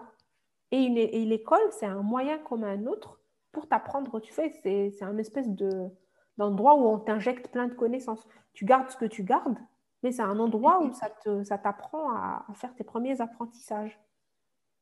Mais je ne suis pas sûre, en tout cas, nos enfants seront pas comme nous ou nos parents. Jamais ils resteront 10, euh, 15 ans, 20 ans dans la, le même poste. Jamais, jamais, jamais. C'est pas du tout. Déjà, la génération de maintenant, ils disent qu'ils sont trop instables, ils veulent pas rester faire carrière et tout. Bah alors là, nos enfants, c'est. Moi, le mien, le plus grand, il a 13 ans.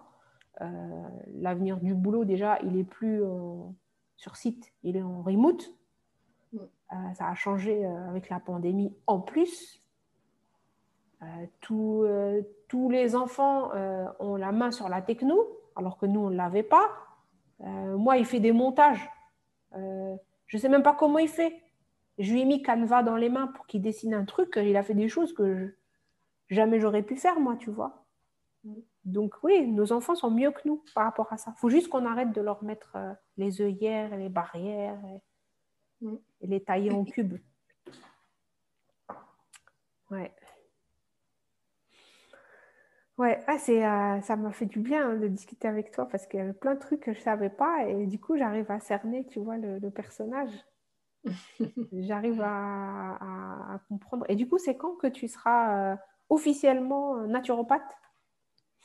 Alors, théoriquement, euh, je soutiens mon mémoire fin mars. Mhm. Si j'arrive à respecter les délais, voilà, donc, et en principe, je me lance au mois de mai. Ça marche, très bien. Et euh, si euh, dans ceux qui écoutent ce podcast, euh, des personnes voudraient te joindre, te suivre, discuter avec toi, te poser des questions, parce que je pense que tu auras des questions par rapport à la reconversion, les gens qui sont dans l'administration surtout, mm.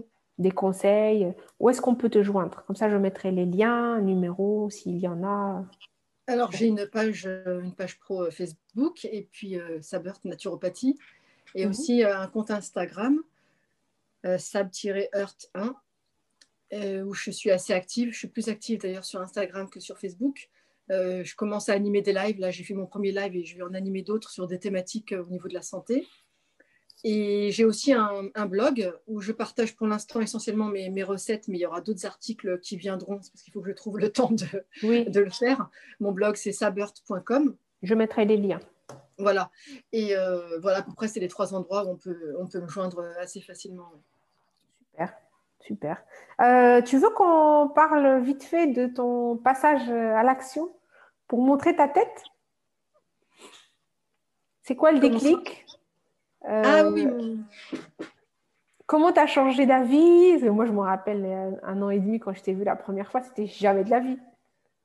Comment est-ce que tu as comment est-ce que tu as passé le cap? Euh, ben, en fait, c'est vrai que j'avais cette peur, plein de croyances limitantes par rapport à ça.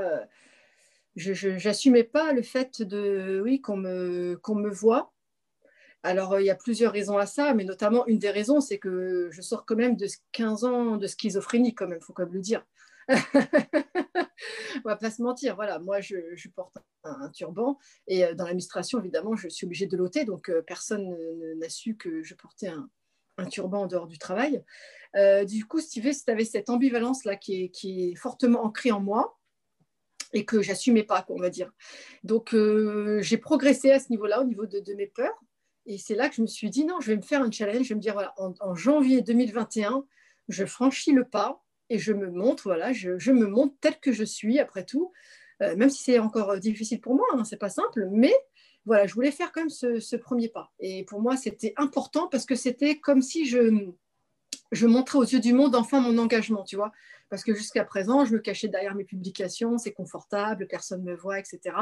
Donc on peut revenir en arrière, etc. Tu vois Alors que là, le fait de me montrer, de me dire voilà, je vais faire ça, voilà, je vais me lancer, quelque part, ça me met une, épée de Damoclès au-dessus de la tête, ça, m'oblige, tu vois, à aller dans le sens de ce que je dis, tu vois, et de, joindre l'acte à la parole. Et pour moi, c'est en ça que c'était important. D'accord. Et euh, est-ce que après avoir fait ton premier live, il y a des choses qui, euh, te faisaient peur au début, te font plus peur. Il y a des choses qui te faisaient pas peur et que maintenant, euh, ça te, que tu que as découvert. Ben, bon, c'était juste au niveau de la gestion du stress qui était un petit peu compliqué au départ. Je ne te, te, dis pas, j'ai commencé mon live à 21h. Donc les cinq minutes qu'attendais, j'attendais, je regardais le compte à rebours. quand, il faut appuyer là, sur le petit bouton blanc, au moment où il y avait 21 heures qui s'affichait, je peux te dire que là, c'est comme du soie élastique. J'ai eu un moment comme ça où euh, j'avais le cœur qui battait la chamade. Voilà, c'était un petit peu ça qui était un peu difficile au début. Et puis après, quand j'ai commencé à parler, euh, voilà, au fur, au fur, et à mesure, je suis rentrée dans mon, dans vraiment voilà, j'étais à fond dedans, on va dire. Et puis euh, je, je, savais que j'allais aimer ça en même temps parce que moi, l'échange avec les gens, j'ai beaucoup d'interactions et c'était vraiment génial ce moment-là. J'ai vécu un super moment. Je, vraiment, je, je, suis très contente toi, de, de, de, cette expérience-là. Et euh, maintenant, du coup, j'ai qu'une hâte, c'est de remettre ça en fait. ah ouais, c'est cool. C'est cool. Ouais.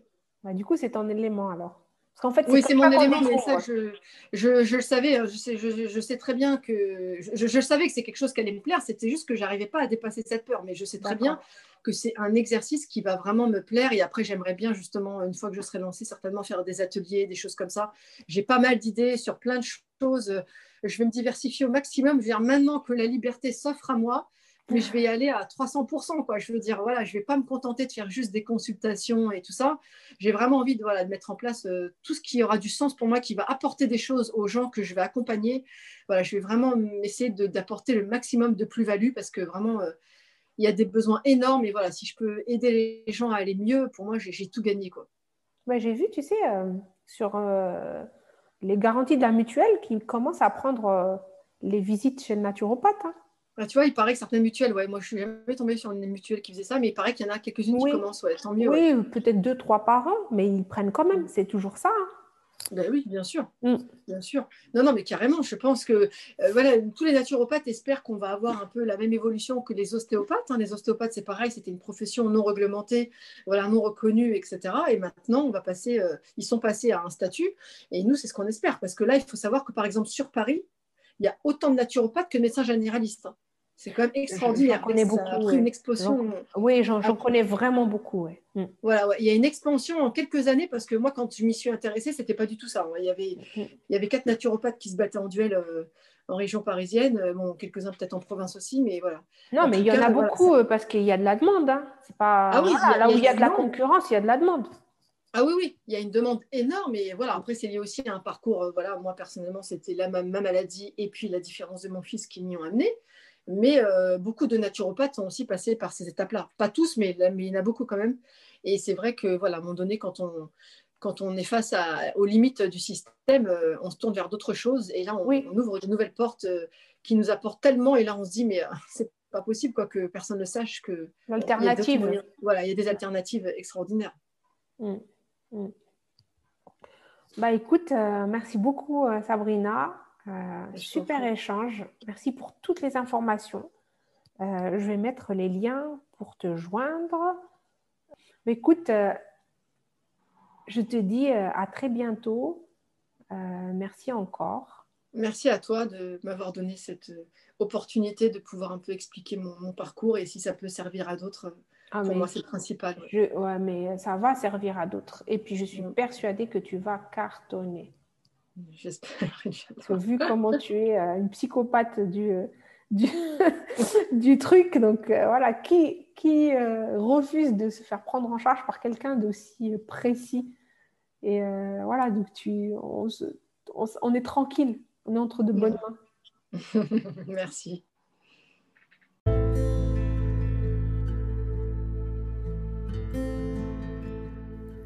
C'est la fin de cet épisode du podcast Relève la tête. Si tu veux réagir sur l'un des sujets abordés, tu peux le faire sur Instagram ou sur Facebook, sur le compte Relève la tête. Tu peux directement euh, aussi suivre l'actu de l'association Femmes Entrepreneurs et Solidaires sur Instagram, sur LinkedIn ou sur Facebook sur le compte Asso Fait. F-E-E-S. Les fées, c'est les femmes entrepreneurs et solidaires. Tu peux aussi directement me contacter par téléphone, par WhatsApp ou par texto au numéro 06 33 72 12 18. À bientôt!